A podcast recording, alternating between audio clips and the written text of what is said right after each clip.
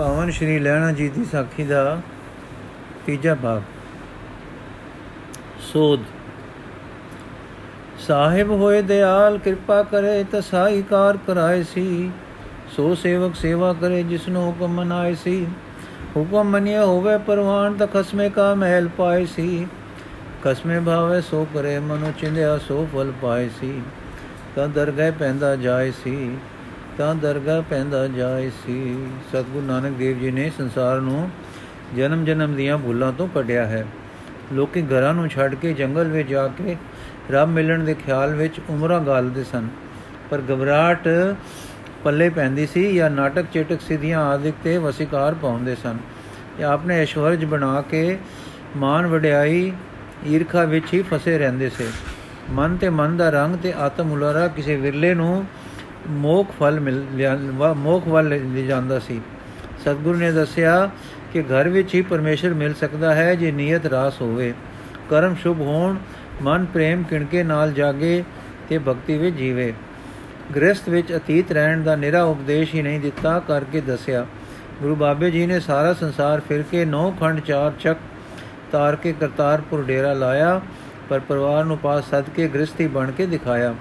ਖੇਤੀ ਆਪ ਕਰਵਾਈ, ਸਿਰ ਤੇ ਖੇਤਾਂ ਵਿੱਚ ਖੜੋ ਕੇ ਸਿੱਖਾਂ ਨੂੰ ਕਿਰਤ ਕਰਕੇ ਖਾਣ ਦੀ ਜਾਂਚ ਸਿਖਾਈ। ਕਰਤਾਰਪੁਰ ਸਤਗੁਰ ਨੇ ਆਪ ਵਸਾਇਆ। ਇਹ ਸਾਰੇ ਚੋਜ ਕੀਤੇ ਕਿ ਮਤੇ ਘਰ ਉਸਾਰਨ ਧਰਮਸ਼ਾਲਾ ਬਣਾਉਣ, ਪਿੰਡ ਬੰਨਣ ਵਿੱਚ ਸਿੱਖਾਂ ਨੂੰ ਇਹ ਭੁਲੇਖਾ ਨਾ ਪਵੇ ਕਿ ਐਉਂ ਪਰਮਾਰਥਕ ਜੀਵਨ ਦੀ ਕੋਈ ਹਾਨੀ ਹੋ ਹੋ ਜਾਂਦੀ ਹੈ। ਫਿਰ ਆਪ ਖੇਤੀ ਕਰਵਾ ਕੇ ਸਿਖਾਇਆ ਕਿ ਇਹ ਭੁਲੇਖਾ ਨਾ ਖਾਓ ਕਿ ਧਰਮ ਦੀ ਕਿਰਤ ਕਰਨ ਨਾਲ ਸਿੱਖੀ ਦੀ ਅੰਦਰਲੀ ਨੇਵ ਭਰੀ ਯਾਦ ਨਹੀਂ ਰਹਿ ਸਕਦੀ। ਆਪ ਕੰਮ ਕਰਾ ਕੇ ਸਿਖਾਇਆ ਕਿ ਗ੍ਰਸਤੀ ਧਰਮੀ ਤੇ ਕਿਰਤੀ ਹੋਵੇ। ਫਿਰ ਨਾਮ ਜਪੇ, ਰਸ ਮਾਣੇ, ਲੋਕ ਪ੍ਰਲੋਕ ਸੁਹੇਲਾ ਹੋਵੇ। ਗ੍ਰਸਤ ਮਾਰਗ ਨੂੰ ਪ੍ਰਵਾਨ ਗ੍ਰਸਤ ਉਦਾਸ ਮਾਰਗ ਬਣਾ ਕੇ ਦਿਖਾ ਦਿੱਤਾ। ਸਤਗੁਰ ਨਾਨਕ ਦੇ ਦੁਆਰੇ ਇਸ ਤਰ੍ਹਾਂ ਕਿਰਤ ਗਾਲ ਹੁੰਦੀ ਸੀ। ਪਰ ਇਹ ਕਿਰਤੀ ਗਾਫਲ ਕਿਰਤੀ, ਨਾਮ ਬਾਣੀ ਤੋਂ ਸਖਣੇ ਕਿਰਤੀ, ਅਭਿਮਾਨੀ ਕਿਰਤੀ, ਹਠੀਏ ਤੇ ਸਾਖਤ ਕਿਰਤੀ ਨਹੀਂ ਸਨ। ਇਹ ਸਭ ਰਸ ਬਿੰਡੜੇ ਨਾਮ ਪਿਆਰੇ ਸਨ। ਜੋ ਪ੍ਰਵਾਨ ਗ੍ਰਸਤ ਉਦਾਸ ਦਾ ਨਮੂਨਾ ਸੇ। ਸ੍ਰੀ ਲੈਣਾ ਜੀ ਵੀ ਗੁਰੂ ਜੀ ਨੇ ਇਸ ਘਰ ਇਸ ਲਈ ਗੱਲੇ ਸੇ ਕਿ ਉਹ ਗ੍ਰਸਤ ਤੋਂ ਜੁਦਾ ਕਰਕੇ ਬਾਹਰ ਮੁਖੀ ਤਿਆਗ ਵਿੱਚ ਨਹੀਂ ਪਾ ਦਿੱਤੇ ਗਏ। ਸਿੱਖੀ ਵਿੱਚ ਤਿਆਗ ਸੁਰਤ ਵਿੱਚ ਵਸਾਇਆ ਜਾਂਦਾ ਹੈ। ਮੁਬਾਰਕ ਹਨ ਉਹ ਜੋ ਵਸਦੇ ਗ੍ਰਸਤ ਵਿੱਚ ਹਨ, ਪਰ ਜਿਨ੍ਹਾਂ ਦੀ ਸੁਰਤ ਵਿੱਚ ਤਿਆਗ ਵਸਦਾ ਹੈ। ਪਰ ਸ਼ੌਕ ਹੈ, ਉਹਨਾਂ ਉੱਤੇ ਹਾਏ ਹਾਏ ਹੈ ਉਹਨਾਂ ਉੱਪਰ ਜੋ ਲੰਪਟ ਗ੍ਰਸਤ ਹਨ ਤੇ ਫਿਰ ਕਹਿੰਦੇ ਹਨ ਕਿ ਬਾਬੇ ਨਾਨਕ ਨੇ ਬਾਬੇ ਨਾਨਕ ਦੇ ਸਾਨੂੰ ਆਖੋ। ਜੋ ਗਾਫਲ ਹਨ ਭਗਵਾਨ ਤੋਂ ਤੇ ਗ੍ਰਸਤ ਦੀ ਉਪਮਾ ਕਰਦੇ ਹਨ, ਜੋ ਗੁਰੂ ਨਾਨਕ ਦੇ ਬਖਸ਼ੇ ਪ੍ਰੇਮ ਤੇ ਭਗਤੀ ਵਿੱਚ ਨਹੀਂ ਆਏ ਤੇ ਤਿਆਗ ਦੀ ਨਿੰਦਾ ਕਰਦੇ ਹਨ। ਸਤਗੁਰੂ ਨਾਨਕ ਨੇ ਪ੍ਰਵਾਨ ਗ੍ਰਸਤ ਉਦਾਸ ਮਤ ਟੋਰਿਆ। ਸਤਗੁਰ ਦੇ ਆਪਣੇ ਦੁਆਰੇ ਜੋ ਅਨ ਧਰਤੀ ਤੋਂ ਉਪਜਦਾ ਸੀ, ਉਸ ਤੋਂ ਦੇਗ ਟੁਰੀ, ਲੰਗਰ ਚਲਿਆ, ਭੁੱਖਾ ਅਨ ਖਾਵੇ, ਚਾਹੇ ਕਿਸੇ ਮਤ ਦਾ ਹੋਵੇ, ਭੁੱਖਾ ਹੋਵੇ ਸਹੀ। ਇਹੋ ਪਛਾਣ ਸੀ। ਇਹ ਮਰਿਆਦਾ ਕੇਵਲ ਗੁਰੂ ਘਰ ਦੀ ਹੈ, ਕਿਉਂਕਿ ਅਨ ਪਾਣੀ ਗੁਰੂ ਨੇ ਦੱਸਿਆ ਕਿ ਪਰਮੇਸ਼ਰ ਦੀ ਦਾਤ ਹੈ। ਬੰਦੇ ਦੀ ਮੈਂ ਮੇਰੀ ਦੀ ਸ਼ੈ ਨਹੀਂ। ਇਹ ਮਤ ਦੇ ਕੇ ਗੁਰੂ ਨਾਨਕ ਨੇ ਇਹੋ ਕਰ ਵਿਖਾਇਆ, ਲੰਗਰ ਟੋਰਿਆ, ਜੋ ਜੀ ਆਵੇ ਸੋ ਲਾਹੇ ਵੰਦ। ਸਿੱਖ ਇਹਨਾਂ ਹੁਕਮਾਂ ਤੇ ਟੁਰਦੇ ਲੋਕ, ਸਿੱਖ ਇਹਨਾਂ ਹੁਕਮਾਂ ਤੇ ਟੁਰਦੇ ਲੋਕ, ਸੁਖੀ ਪਰਲੋਕ ਸੁਹੇਲੇ ਹੋਏ, ਬਹੁਤ ਸੰਗਤਾਂ ਆਉਣ ਤੇ ਸਤਸੰਗ ਦਾ ਰੰਗ ਟੁਰਿਆ ਰਹੇ। ਗੁਰੂ ਆਗਿਆ ਮੰਨਣ ਦੀ ਇੱਕ ਸਾਖੀ ਇਉਂ ਲਿਖੀ ਮਿਲੀ ਹੈ। ਇਕੇਰਾ ਇਕੇਰਾ ਬੜੀ ਝੜੀ ਲੱਗੀ, ਮੀਂਹ ਪਿਆ, ਲਗਾਤਾਰ ਨਾ ਲੱਕੜ ਲੱਭੇ, ਨਾ ਕੁਝ ਹੋਰ ਲੱਭੇ। ਸੰਗਤ ਅਪਾਰ ਆਈ ਹੋਈ ਸੀ, ਦੋ ਕੜਾਕੇ ਲੰਗੇ ਤਾਂ ਸਤਗੁਰ ਆਖਿਆ, ਪੁੱਤਰ ਜੀ, ਸ਼੍ਰੀ ਚੰਦ ਬਰਖਾ ਥਮੀ ਹੈ, ਬਾਹਰ ਜਾਓ, ਬਿਰਛਾ ਨੂੰ ਜੰਜੂਣੋ। ਜੋ ਸਾਈਂ ਆਪਣੇ ਬੱਚਿਆਂ ਲਈ ਭੋਜਨ ਵਰਸਾਵੇ ਤੇ ਸੰਗਤਾਂ ਤ੍ਰਿਪਤ ਹੋਣ। ਤਾਂ ਸ੍ਰੀ ਚੰਦ ਜੀ ਬੋਲੇ, ਬਿਰਛਾ ਨਾਲ ਭੋਜਨ ਨਹੀਂ ਲਟਕਦੇ। ਤਾਂ ਗੁਰੂ ਨਾਨਕ ਜੀ ਮੁਸਕਰਾਏ ਲక్ష్ਮੀ ਚੰਦ ਨੂੰ ਬੋਲੇ ਬਿਆਓ ਬੇਟਾ, ਬਿਰਛ ਜੰਜੂਣੋ ਜੋ ਭੋਜਨ ਵਰਸੇ ਤਾਂ ਉਹਨਾਂ ਨੇ ਵੀ ਕਿਹਾ, ਮੀਂਹ ਬਹੁਤ ਹੈ ਤੇ ਬਿਰਛਾ ਨਾਲ ਤਾਂ ਫੁੱਲ ਵੀ ਨਹੀਂ ਰਹੇ। ਭੋਜਨ ਕਿੱਥੋਂ ਬਰਸਣਗੇ? ਤਾਂ ਗੁਰੂ ਬਾਬੇ ਲੈਣੇ ਨੇ ਕਿਹਾ, ਪੁਰਖਾ ਜਾਓ, ਬਿਰਖ ਜੂਣੋ ਦੇਖੋ ਜਿਸ ਨੇ ਸੰਗਤ ਸਾਜੀ ਤੇ ਇੱਥੇ ਭੇਜੀ ਹੈ, ਉਹ ਰਾਜਕ ਰਿਜਕ ਦੇਵੇਗਾ। ਲੈਣਾ ਜੀ ਦੀ ਨਜ਼ਰ ਵਿੱਚ ਗੁਰੂ ਨਾਨਕ ਮਨੁੱਖ ਮਾਤਰ ਨਹੀਂ ਸੀ। ਉਹਨਾਂ ਦੀ ਦ੍ਰਿਸ਼ਟੀ ਸ਼੍ਰੀ ਚੰਦ, ਉਹਨਾਂ ਦੀ ਦ੍ਰਿਸ਼ਟੀ ਚੰਦ ਦੇ ਪਿੰਡ ਉੱਤੇ ਨਹੀਂ ਸੀ ਟਿਕਦੀ। ਚੰਦ ਦੇ ਚਾਨਣ ਤੇ ਟਿਕਦੀ ਸੀ। ਜੇ ਕੋ ਅਤਾਰ ਦੀ ਨਜ਼ਰ ਨਿਰੇ ਫੁੱਲ ਦੇ ਪਿੰਡ ਉੱਤੇ ਨਹੀਂ ਟਿਕਦੀ, ਫੁੱਲ ਦੀ ਖੁਸ਼ਬੂ ਪਰ ਟਿਕਦੀ ਹੈ। ਜਾਂ ਗੁਰੂ ਜੀ ਨੇ ਬਚਨ ਕੀਤਾ ਤਾਂ ਲੈਣਾ ਜੀ ਨੇ ਇਉਂ ਲੱਗਾ ਕਿ ਰੱਬੀ ਨੂਰ ਬੋਲਿਆ ਹੈ। ਨਾ ਗੁਰੂ ਨਾਨਕ ਦੇ ਜੀਵ ਵਿੱਚ ਆਪਣੇ ਪਰਮੇਸ਼ਰ ਦੇ ਰਾਜ਼ਕ ਹੋਣ ਪਰ ਸ਼ੁਭਾ ਸੀ ਤੇ ਨਾ ਲੈਣਾ ਜੀ ਦੇ ਦਿਲ ਵਿੱਚ ਗੁਰੂ ਨਾਨਕ ਦੇ ਵਾਕ ਨੂੰ ਰੱਬੀ ਤਾਕਤ। ਪ੍ਰਭ ਜੀ ਬਸੇ ਸਾਧਗੀ ਰਸਨਾ ਤੋਂ ਛੁੱਟ ਕੁਝ ਹੋਰ ਹੋਣ ਦਾ ਸੰਸਾ ਸੀ। ਗੁਰੂ ਸਿੱਖ ਵਿਸ਼ਵਾਸ ਰੂਪ ਸਨ ਤੇ ਵਿਸ਼ਵਾਸ ਪੂਰਨ ਗਿਆਨ, ਪੂਰਨ ਸ਼ਕਤੀ ਹੈ। ਲੈਣਾ ਜੀ, ਹਾਂ ਜੀ, ਸੰਸੇ ਰਹਿਤ ਸਿੱਖੀ ਯਕੀਨ ਵਿੱਚ ਕਮਾਲ ਸਿੱਖ ਸ਼ੀਸ਼ ਨਿਵਾ ਕੇ ਟੁਰੇ, ਰੁੱਖ ਤੇ ਚੜ ਗਏ, ਜਜੂਣਿਆ, ਦੇਖੇ ਬ੍ਰਿਛਾਂ ਤੋਂ ਹੇਠਾਂ, ਬ੍ਰਿਛਾਂ ਤੋਂ ਜੋ ਢੱਠਾ ਸੰਗਤਾਂ ਖਾ ਕੇ ਰਜ ਗਈਆਂ। ਇਹ ਦੇਖੋ, ਰੁੱਖ ਦੇ ਉੱਤੇ ਸਿਦਕ ਤੇ ਯਕੀਨ ਦੀ ਮੂਰਤ ਬ੍ਰਿਛ ਜਜੂਣ ਲਈ ਹੈ ਤੇ ਨੀਚ ਲਾ ਕੇ ਦੁਰਾਡੇ ਤਕਣਾ ਚੋਜੀ ਸਤਗੁਰ ਨਾਨਕ ਖੜੇ ਖੜੇ ਕਿਸ ਪਿਆਰ ਤੇ ਕੋਮਲਤਾ ਭਰੀ ਦ੍ਰਿਸ਼ਟੀ ਨਾਲ? ਹਾਂਜੀ ਸਾਡੇ ਨੈਣਾ ਵਾਲੇ ਗੁਰੂ ਨਾਨਕ ਲੈਣਾ ਜੀ ਵੱਲ ਟੱਕ ਬੰਨੀ ਦੇਖ ਰਹੇ ਹਨ ਅਤੇ ਅਕਲਾਂ ਵਿੱਚ, ਸੋਚਾਂ ਵਿੱਚ, ਵਹਿਮਾਂ ਵਿੱਚ, ਲਿਵ ਤੋਂ ਛੁਟਕੀ ਤ੍ਰਿਸ਼ਨਾ ਵਿੱਚ ਬਲਹੀਨ ਹੋਈ ਸ੍ਰਿਸ਼ਟੀ ਨੂੰ ਵੀ ਦਿਖਾ ਰਹੇ ਹਨ ਕਿ ਪਰਮੇਸ਼ਰ ਵਿਸ਼ਵੰਬਰ ਹੈ। ਵਾਹਿਗੁਰੂ ਰਾਜ਼ਕ ਹੈ। ਯਕੀਨ ਲਿਆਓ ਬੰਦਿਓ ਕਿ ਰੱਬ ਰੱਬ ਰਾਜ਼ਕ ਹੈ। ਗੁਰੂ ਨਾਨਕ ਦਾ ਰੱਬ ਰੋਜ਼ੀ ਦਿੰਦਾ ਹੈ। ਹਾਂ ਬੰਦਿਓ, ਯਕੀਨ ਲਿਆਓ ਇਸ ਰੱਬ ਉੱਤੇ। ਇਸ ਗੱਲ ਦਾ ਪ੍ਰਤੱਖ ਸਬੂਤ ਦੇਣ ਲਈ ਗੁਰੂ ਚੇਲਾ ਪ੍ਰਤੱਖ ਕਰਕੇ ਵਿਖਾ ਰਹੇ ਹਨ। ਗੁਰੂ ਨਾਨਕ ਨੇ ਜੋ ਕਿਹਾ, ਸੋ ਕਰਕੇ ਦਿਖਾਇਆ। ਇਹ ਗੁਰੂ ਨਾਨਕ ਦੀ ਸਭ ਤੋਂ ਉੱਚੀ ਵਡਿਆਈ ਹੈ। ਨਾ ਰਿਜਕ ਦਸਤ ਆ ਕਸੇ ਹਮਾਰਾ ਏਕ ਆਸ ਵਸੇ, ਅਸਤ ਏਕ ਦਿਗਰ ਕੋਈ, ਏਕ ਤੋਈ ਏਕ ਤੋਈ। ਮਹਲਾ ਪਹਿਲਾ। ਪਰੰਦੇ ਨਾ ਗਿਰਾ ਹਜ਼ਰ, ਦਰਖਤ ਆਬ ਆਸ ਕਰ ਦੇਹੰਦ ਸੋਈ, ਏਕ ਤੋਈ ਏਕ ਤੋਈ ਮਹਲਾ ਪਹਿਲਾ। ਨਾਨਕ ਲੀਰਾ ਲਿਖਿਆ ਸੋਏ, ਮੇਟ ਨ ਸਕੇ ਕੋਏ, ਕਲਾ ਧਰੇ ਹਿਰੇ ਸੂਈ, ਏਕ ਤੋਈ ਏਕ ਤੋਈ। ਇਹ ਧੁਨ ਗੁਰੂ ਨਾਨਕ ਦੇ ਹਿਰਦੇ ਤੋਂ ਉੱਠੀ ਤੇ ਲੈਣਾ ਜੀ ਇਸ਼ਾਰਾ ਸਮਝ ਕੇ ਹੇਠਾਂ ਉਤਰੇ। ਅਜ ਲੈਣਾ ਜੀ ਨੇ ਆਪਣੇ ਵਿੱਚ ਉਸ ਸ਼ਕਤੀ ਦਾ ਪ੍ਰਵੇਸ਼ ਅਨੁਭਵ ਕੀਤਾ, ਜੋ ਕਿ ਸਾਈਂ ਵੱਲੋਂ ਗੁਰੂ ਵਿੱਚ ਹੁਕਮ ਵਾਂਗੂ ਵਸਦੀ ਹੈ। ਗੁਰੂ ਨਾਨਕ ਜੀ ਨੇ ਜਪ ਨਿਸ਼ਾਨ ਵਿੱਚ ਲਿਖਿਆ ਹੈ, ਕਰਮ ਖੰਡ ਕੀ ਬਾਣੀ ਜੋਰ ਜਦੋਂ ਸੁਰਤ ਰੱਬ ਦੇ ਫਜ਼ਲ ਦੇ ਮੰਡਲ ਵਿੱਚ ਆਉਂਦੀ ਹੈ, ਤਾਂ ਆਤਮ ਬਲ ਉਦੇ ਹੁੰਦਾ ਹੈ। ਇਹ ਦਰਜਾ ਢਹਿਣ ਨਿਤਾਣੇ ਹੋਣ ਤੇ ਨਿਕੰਮੇ ਹੋ ਜਾਣ ਦਾ ਨਹੀਂ। ਜਦ ਸਾਈਂ ਨੇ ਫਜ਼ਲ ਵਿੱਚ ਲੈ ਲਿਆ, ਤਾਂ ਜ਼ੋਰ ਬਲ ਹੋ ਆਇਆ। ਫਜ਼ਲ ਵਿੱਚ ਆਏ ਲੋਕ ਆਤਮ ਸੂਰਮੇ ਹੁੰਦੇ ਹਨ। ਸੋ ਅੱਜ ਲੈਣਾ ਜੀ ਸਿੱਖੀ ਰਸਤੇ ਟੁਰਦੇ ਫਜ਼ਲ ਮਿਹਰ ਕਰਮ ਦੇ ਖੰਡ ਵਿੱਚ ਆਏ। ਅੱਜ ਜੋਧ ਮਹਾਬਲੀ ਸੂਰ ਹੋ ਗਏ। ਉਹਨਾਂ ਵਿੱਚ ਉਹ ਵਾਹਿਗੁਰੂ ਜਿਸ ਨੇ ਫਜ਼ਲ ਕੀਤਾ ਹੈ ਮੰਦਰ ਬਣਾ ਕੇ ਵਸਦਾ ਹੈ। ਅੱਜ ਸੁੰਦਰ ਰਾਮ ਨਿਵਾਸੀ ਜੋਧ ਮਹਾਬਲ ਸੂਰੇ ਲੈਣਾ ਜੀ ਸਿੱਖੀ ਦੀਆਂ ਮੰਜ਼ਲਾਂ ਤੈਅ ਕਰਕੇ ਉੱਚੀ ਅਟਾਰੀ ਵਿੱਚ ਪੁੱਜ ਗਏ ਹਨ। ਸਿਪਾਹੀ ਆਪਣੇ ਸੈਨਾਪਤੀ ਦਾ ਹੁਕਮ ਮੰਨਦਾ ਮੰਨਦਾ ਸੈਨਾਪਤੀ ਵੱਲੋਂ ਮੇਰ ਨਾਲ ਡਿੱਠਾ ਹੋਇਆ ਹੈ, ਡਿੱਠਾ ਗਿਆ ਹੈ ਤੇ ਜਿਸ ਦਿਨ ਸੈਨਾਪਤੀ ਨੇ ਆਪਣੀ ਗਾਲੀ ਸਿਪਾਹੀ ਵੱਲ ਮੇਰਾਮਤ ਦੀ ਨਜ਼ਰ ਡਿੱਠੀ, ਉਹ ਸਾਰੀ ਸੈਨਾ ਵਿੱਚ ਬਲਵਾਨ ਹੋ ਗਿਆ। ਸਾਰੇ ਉਸ ਦਾ ਸਨਮਾਨ ਕਰਦੇ ਹਨ। ਸਤਗੁਰੂ ਨਾਨਕ ਨੇ ਕੋਈ ਗੱਲ ਨਹੀਂ ਆਖੀ ਜੋ ਆਪ ਕਰਕੇ ਪਹਿਲਾਂ ਪਰਖੀ ਨਹੀਂ। ਜੇ ਸਿੱਖਾਂ ਨੂੰ ਹਟ ਯੋਗ ਦੇ ਔਗਣ ਦੱਸੇ ਤਾਂ ਆਪ ਹਟ ਯੋਗ ਕਰਕੇ ਦੱਸੇ। ਕਰੜੇ ਤਪਿਆਂ ਨੂੰ ਤਪ ਦੇ ਸੰਤਮੋ ਗੁਣੀ ਦੋਸ਼ ਦਿਖਾਏ ਤਾਂ ਆਪ ਤਪ ਕਮਾ ਕੇ। ਜੇ ਕਦੇ ਉਪਰਲੀ ਸਾਖੀ ਵਾਂਗੂ ਕੋਈ ਕ੍ਰਿਸ਼ਮਾ ਦੱਸਿਆ ਤਾਂ ਹੁਕਮ ਵਿੱਚ ਤੇ ਪਰਉਪਕਾਰ ਵਿੱਚ। ਇੱਕ ਸਾਖੀ ਇਸ ਸਮੇਂ ਦੀ ਹੋਰ ਹੈ ਜੋ ਦੱਸਦੀ ਹੈ ਕਿ ਗੁਰੂ ਬਾਬੇ ਨੇ ਸਭ ਗਾਲਾਂ ਸਿੱਖਾਂ ਨਿਮਿਤ ਕੀਤੀਆਂ ਹਨ। ਇੱਕ ਦਿਨ ਗੁਰੂ ਨਾਨਕ ਦਰਿਆ ਵਿੱਚ ਵੜੇ, ਉੱਥੇ ਖੜੇ ਵਿਸਮਾਦ ਦੇ ਘਰ ਆਏ, ਫਿਰ ਉੱਥੇ ਆਪਣੇ, ਜਿਸ ਬਾਬਤ ਕਿਹਾ ਹੈ, ਤਿੱਥੇ ਊਂਗ ਨ ਭੁਖ ਹੈ, ਹਰ ਅੰਮ੍ਰਿਤ ਨਾਮ ਸੁਖਵਾਸ।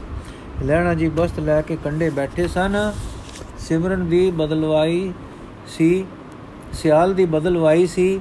ਮੀਂਹ ਲੈ ਪਿਆ, ਬੈਠੇ ਬੈਠੇ ਲੈਣਾ ਜੀ ਦੇ ਕੱਪੜੇ ਭਿੱਜ ਗਏ ਠੰਡ ਦੌੜ ਗਈ, ਨੀਲੇ ਹੋ ਕੇ ਡਿੱਗ ਪਏ, ਕੋਮਲ ਬਦਨ ਸੁਖ ਵਿੱਚ ਉਮਰ ਸੁਖ ਵਿੱਚ ਉਮਰ ਲੰਗੀ ਸੀ, ਸਰੀਰ ਨੇ ਸਰਦੀ ਖਾ ਲਈ। ਤਤਿਨ ਗੁਰੂ ਬਾਬੇ ਨੇ ਬਾਹਰ ਆ ਕੇ ਚਰਨ ਨਾਲ ਉਠਾਇਆ ਤਾਂ ਗਰਮੀ ਤੇ ਸੁਧ ਫਿਰ ਆਈ।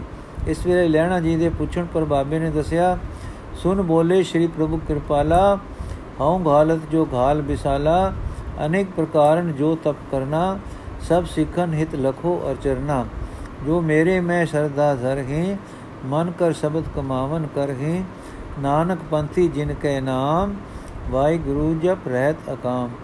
ਸੇ ਜਮ ਕੇ ਕੋ, ਸੋ ਜਮ ਕੋ ਨ ਦੇਖਨ ਪੈ ਹੈ ਸੁਖ ਸੋ ਗਤ ਪ੍ਰਾਪਤ ਤਿਨ ਹੋਏ ਹੈ।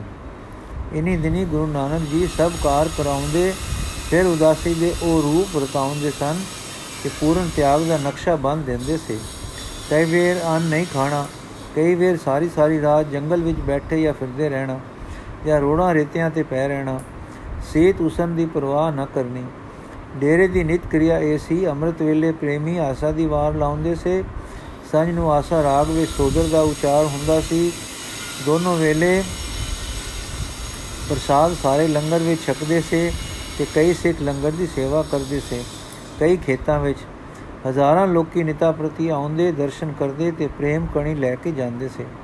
ਸਤਗੁਰ ਦੇ ਲੰਗਰ, ਦੀਵਾਨ, ਤਿਆਗ, ਤਪ, ਫੇਰ ਗ੍ਰਸਤ ਆਦ ਇੱਕ ਉਹ ਨਮੂਨਾ ਸੇ ਕਿ ਹੀ ਰੀਸ ਨਾ ਹੋ ਸਕੀ ਹੈ ਤੇ ਨਾ ਹੋ ਸਕੇਗੀ। ਦੋ ਦੇਸ਼ ਦਿਸ਼ਾਂਤਰਾਂ ਵਿੱਚ ਮਹਿਮਾ ਹੋ ਰਹੀ ਸੀ।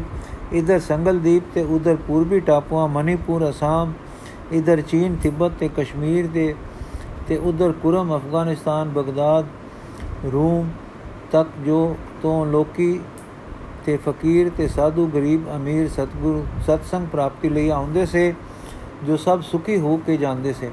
ਇੱਕ ਦਿਨ ਖੇਤੀ ਦੀ ਸੇਵਾ ਕਰਨ ਵਾਲੇ ਸਿੱਖਾਂ ਵਿੱਚ ਇਹ ਖਿਆਲ ਉਠਿਆ ਕਿ ਜੇ ਕਿਰਤ ਕਰਕੇ ਨਹੀਂ ਖਾਂਦੇ, ਸਿੱਖ ਨਹੀਂ ਹਨ। ਜੋ ਕਿਰਤ ਕਰਕੇ ਨਹੀਂ ਖਾਂਦੇ, ਸਿੱਖ ਨਹੀਂ ਹਨ। ਇਹ ਹੰਕਾਰ ਦੀ ਸੂਰਤ ਗੁਰੂ ਜੀ ਨੂੰ ਨਾ ਭਾਈ। ਵਾੜੀਆਂ ਦੇ ਦਿਨ ਸਨ, ਜਿਸ ਵੇਲੇ ਅੰਨ ਦੇ ਅੰਬਾਰ ਲੱਗੇ, ਸਤਗੁਰ ਨੇ ਹੁਕਮ ਦਿੱਤਾ, ਫੂਕ ਦਿਓ। ਬਹੁਤੇ ਸੇਵਕ ਹੈਰਾਨ ਹੋਏ, ਪਰ ਭਰੋਸੇ ਵਾਲਿਆਂ ਨੇ ਆਗਿਆ ਮੰਨ ਲਈ। ਸਤਗੁਰ ਨੇ ਸਬਕ ਸਿਖਾਇਆ, ਮਨ ਨਿਵਾ ਮਤ ਉੱਚੀ ਰੱਖੋ। ਜੋ ਦਾਤੇ ਨੂੰ ਦਾਤ ਦਾ ਹੰਕਾਰ ਹੈ ਤੇ ਭਿਖਾਰੀ ਨੂੰ ਮੰਗਣ ਨਾਲ ਡੈਂਦੀਆਂ ਕਲਾਂ ਵਿੱਚ ਵਾਸ ਹੈ ਤਾਂ ਦੋਵੇਂ ਮਾੜੇ ਹਨ। ਵਾਹਿਗੁਰੂ ਵਿੱਚ ਇੱਕ ਸੁਰਤੇ ਹੋ ਕੇ ਜੁੜੋ, ਕਿਸੇ ਗੱਲ ਨਾਲ ਰੁੜੋ ਨਹੀਂ। ਇਹ ਰਸ ਉੱਚੇ ਤੇ ਇੱਕ ਰੰਗੇ ਯਾਦ ਵਿੱਚ ਵਸੋ। ਗਾਲ ਖਾਏ ਕਿ ਛੱਥੋਂ ਦੇ ਨਾਨਕ ਰਾਹ ਪਛਾਣੇ ਸੇ। ਪਰ ਇਹ ਕਰਕੇ ਨਿਜ ਨੂੰ ਚੰਗਾ ਤੇ ਲੈਣ ਹਾਰਿਆਂ ਨੂੰ ਮਾੜਾ ਨਾ ਜਾਣੋ। ਉਸ ਵੇਲੇ ਜੋ ਹੁਕਮ ਹੋਇਆ, ਉਸ ਦਾ ਭਾਵ ਚੌਥੀ ਪਾਤਸ਼ਾਹੀ ਜੀ ਨੇ ਇਹ ਦੱਸਿਆ ਹੈ। ਇੱਕ ਦਾਤੇ, ਇੱਕ ਭਿਖਾਰੀ ਜੀ, ਸਭ ਤੇਰੇ ਚੋਜ ਵਿਡਾਣਾ। ਕਈ ਸਿੱਖਾਂ ਵਿੱਚ ਇਹ ਖਿਆਲ ਆਇਆ, ਜੋਰ ਨ ਸੁਰਤੀ ਗਿਆਨ ਵਿਚਾਰ, ਜੋਰ ਨ ਜੁਕਤੀ ਛੁਟੇ ਸੰਸਾਰ। ਫਿਰ ਅਸਾਂ ਦੇ ਕੀਤੇ ਕੀ ਬਣਦਾ ਹੈ? ਸੋ ਗਾਲ ਵੱਲੋਂ ਦਿਲ ਪੈਣ ਲੱਗੀ। ਸਤਗੁਰ ਜੀ ਵਾਕ ਦਾ ਭਾਵ ਤਾਂ ਇਹ ਸੀ ਕਿ ਜੋਰ ਲਾਓ, ਹਉ ਭਰੇ, ਧੱਕੇ ਨਾਲ ਪ੍ਰਾਪਤਾ ਪ੍ਰਾਪਤ ਕਰਨਾ ਚਾਹੁੰਦੇ ਹਨ, ਭੁੱਲ ਪਰ ਹਨ। ਇਹ ਜੋਰ ਤੇ ਧੱਕੇ ਦੀ ਵਸਤੂ ਨਹੀਂ, ਪਰ ਲੋਕਾਂ ਜਾਤਾ ਕਿ ਸਤਗੁਰ ਉਦਮ ਤੇ ਸਾਵਧਾਨਤਾ ਤੋਂ ਹੋੜਦੇ ਹਨ। ਇਹ ਭੁੱਲ ਠੀਕ ਕਰਨ ਲਈ ਸਤਗੁਰ ਨੇ ਭਿਆਨਕ ਜਿਹਾ ਰੂਪ ਬਣਾ ਲਿਆ। ਸਤਗੁਰ ਦੀ ਕਿਰਪਾਲਤਾ ਨਾਲ ਜੋ ਨਾਮ ਰੰਗ ਵਿੱਚ ਰਹਿੰਦੇ ਸੇ, ਜਿਨ੍ਹਾਂ ਨੂੰ ਦਇਆ ਤੇ ਗੁਰੂ ਦੇ ਜਮਾਲ ਨੇ ਸੁਖੀ ਕਰ ਰੱਖਿਆ ਸੀ ਪਰ ਖਾਲ ਕਰਕੇ ਸਾਵਧਾਨਤਾ ਤੇ ਉਦਮ ਨਾਲ ਜਿਨ੍ਹਾਂ ਉਚਾਈ ਪੱਕੀ ਉਚਾਈ ਨਹੀਂ ਸਿਪਾਈ ਘਬਰਾ ਗਏ। ਲੱਗੇ ਕਾਂਬੇ ਖਾਨ ਸਤਗੁਰ ਨੇ ਅੱਜ ਘਾਲ ਤੋਂ ਮੇਰ ਦੀ ਨਿਸ਼ਕਤ, ਨਿਸਬਤ ਇਹ ਕਿਵੇਂ ਤੇ ਕਿੱਥੇ ਮਿਲਦੀਆਂ ਹਨ ਸੁਝਾਉਣਾ ਹੈ। ਸਤਗੁਰ ਧਾਨਕ ਸੁਰਤ ਬਣਾ ਕੇ ਬਨ ਵਿੱਚ ਫਿਰਨ, ਸਭ ਸੇ ਉਦਾਸ ਤੇ ਦੁਖੀ ਡੇਰੇ ਆ ਬੈਠੇ। ਵੱਡੇ ਵਡੇਰਿਆਂ ਇੱਕ ਦੋ ਦਿਨ ਨਾਲ ਕੱਟੇ, ਪਰ ਹੁਣ ਉਹ ਵੀ ਮੁੜ ਆਏ। ਜਦ ਤਾਈਂ ਗੁਰੂ ਦਾ ਜਮਾਲ ਪ੍ਰਕਾਸ਼ ਕਰ ਰਿਹਾ ਸੀ, ਮੋਹਿਤ ਸੇ, ਜਦੋਂ ਜਮਾਲ ਨੇ ਰੂਪ ਉਟਾ ਕੇ ਤੇਜ ਵਿਖਾਇਆ, ਤੇ ਇੱਕ ਲੈਣਾ ਜੀ ਨੂੰ ਹੀ ਚਾਂਦਨੀ ਦਿਸਦੀ ਰਹੀ। ਸਾਨੂੰ ਬੁਲਬੁਲ ਦੀ ਆਵਾਜ਼ ਸੋਹਣੀ ਲੱਗਦੀ ਹੈ, ਕੋਇਲ ਦੀ ਬਾਣੀ ਮਿੱਠੀ ਬਾਸਦੀ ਹੈ। ਔਰ ਪਾਣੀ ਝਰਨੇ ਦੀ ਜੁਨਕਾਰ ਪਿਆਰੀ ਲੱਗਦੀ ਹੈ, ਪਰ ਸ਼ੇਰ ਦੀ ਗੱਜ ਤੋਂ ਗੱਜ ਭੈ ਪੈਦਾ ਕਰਦੀ ਹੈ। ਉਕਾਬ ਦੀ ਆਵਾਜ਼ ਡਰਾ ਦਿੰਦੀ ਹੈ ਅਤੇ ਬਿਜਲੀ ਦੀ ਗੜਗੜ ਸਾਡੀ ਜਾਨ ਖਾਂਦੀ ਹੈ। ਅਸਲ ਵਿੱਚ ਸਭੇ ਸੁੰਦਰ ਹਨ। ਸਾਡੇ ਕੰਨ ਸਾਡੇ ਤ੍ਰਿਸ਼ਨਾ ਕਰਕੇ ਭੈ ਭਰਮ ਦੇ ਸੁਭਾਵ ਇਹਨਾਂ ਵਿੱਚ ਫ਼ਰਕ ਪਾਉਂਦੇ ਹਨ। ਤਿਵੇਂ ਗੁਰੂ ਨਾਨਕ ਹਰ ਹਾਲ ਸੁੰਦਰ ਹੈ, ਪਰ ਜਦੋਂ ਉਹ ਸੁੰਦਰਤਾ ਪ੍ਰਕਾਸ਼ਦਾ ਹੈ ਜਿਸ ਦੀ ਪਛਾਣ ਸਾਨੂੰ ਹੈ। ਜਿਹਾ ਕੁਦਇਆ ਦਾਨ ਮਿੱਠਾ ਬੋਲਣਾ, ਅਨ ਖਵਾਉਣਾ ਆਤਮ ਰਸ ਦਾਨ ਦੇਣਾ, ਤਦ ਸਾਨੂੰ ਸੋਹਣਾ ਲੱਗਦਾ ਹੈ। ਪਰ ਜਦੋਂ ਭੈ ਵਾਲੀ ਸੁਰਤ ਧਾਰੀ ਸੋਧਨੇ ਲਈ, ਤਦੋਂ ਨਾਨਕ ਦੀ ਰੱਬੀ ਸੁੰਦਰਤਾ ਇਸ ਨਵੇਂ ਰੂਪ ਮਾਤਰ ਦੇ ਉਹਲੇ ਛਿਪ ਗਈ ਭਾਸਣ ਲੱਗ ਪਈ। ਲੈਣਾ ਜੀ ਦੀ ਨਜ਼ਰ ਮੇਰ ਤੇ ਘਾਲ ਨਾਲ ਨਾਨਕੀ ਸੁੰਦਰਤਾ ਤੇ ਟਿਕ ਗਈ ਹੋਈ ਸੀ। ਉਹਨਾਂ ਨੂੰ ਗੁਰੂ ਨਾਨਕ ਦੇ ਹਰ ਰੂਪ ਤੇ ਰੰਗ ਵਿੱਚ ਰੱਬੀ ਸੁੰਦਰਤਾ ਝਲਕਾ ਮਾਰਦੀ ਸੀ। ਉਹਨਾਂ ਨੂੰ ਕੁਤਕਾ ਤੇ ਧਾਨਕ ਵੇਸ ਵਿੱਚ ਵੀ ਵੀ ਉਹ ਗੁਰੂ ਨਾਨਕ ਪ੍ਰਕਾਸ਼ ਦਿਸਦਾ ਸੀ। ਉਸੇ ਤਰ੍ਹਾਂ ਮੋਏ ਖੜੇ ਰਹੇ। ਜਿੱਕੋ ਇੱਕ ਆਦਮੀ ਨੂੰ ਪਾਣੀ ਠੰਡਾ ਤੱਤਾ ਭਾਂਡੇ ਦੀ ਸ਼ਕਲ ਮੁਜਬ ਗੋਲ, ਲੰਮਾ, ਸਵਾਦ ਵੱਲੋਂ ਮਿੱਠਾ, ਖੱਟਾ ਕਈ ਇੱਕ ਫਰਕਾਂ ਵਾਲਾ ਦਿਸਦਾ ਹੈ। ਪਰ ਰਸਾਇਣ ਵਿਦਿਆ ਵਾਲੇ ਦੀ ਨਜ਼ਰ ਪਾਣੀ ਵੇਖ ਕੇ ਹਾਈਡਰੋਜਨ 2 ਤੇ ਆਕਸੀਜਨ 1 ਇਸ ਗੱਲ ਤੇ ਰਹਿੰਦੀ ਹੈ। ਉਹ ਜਲ ਦੇ ਅਸਲੇ ਨੂੰ ਜਾਣਦਾ ਹੈ ਉਹ ਜਲ ਦੇ ਅਸਲੇ ਨੂੰ ਜਾਣਦਾ ਹੈ। ਰੂਪ ਦਾ ਭਲੇਖਾ ਨਹੀਂ ਖਾਂਦਾ। ਤਿਵੇਂ ਲੈਣਾ ਜੀ ਨੇ ਧਾਨਕ ਰੂਪ ਤੇ ਮੋਹਨ ਰੂਪ ਦੋਹਾਂ ਵਿੱਚ ਗੁਰੂ ਨਾਨਕ ਸੁੰਦਰਤਾ ਨੂੰ ਹੀ ਸਦਾ ਡਿੱਠਾ ਹੈ, ਸਦਾ ਪਛਾਣਿਆ।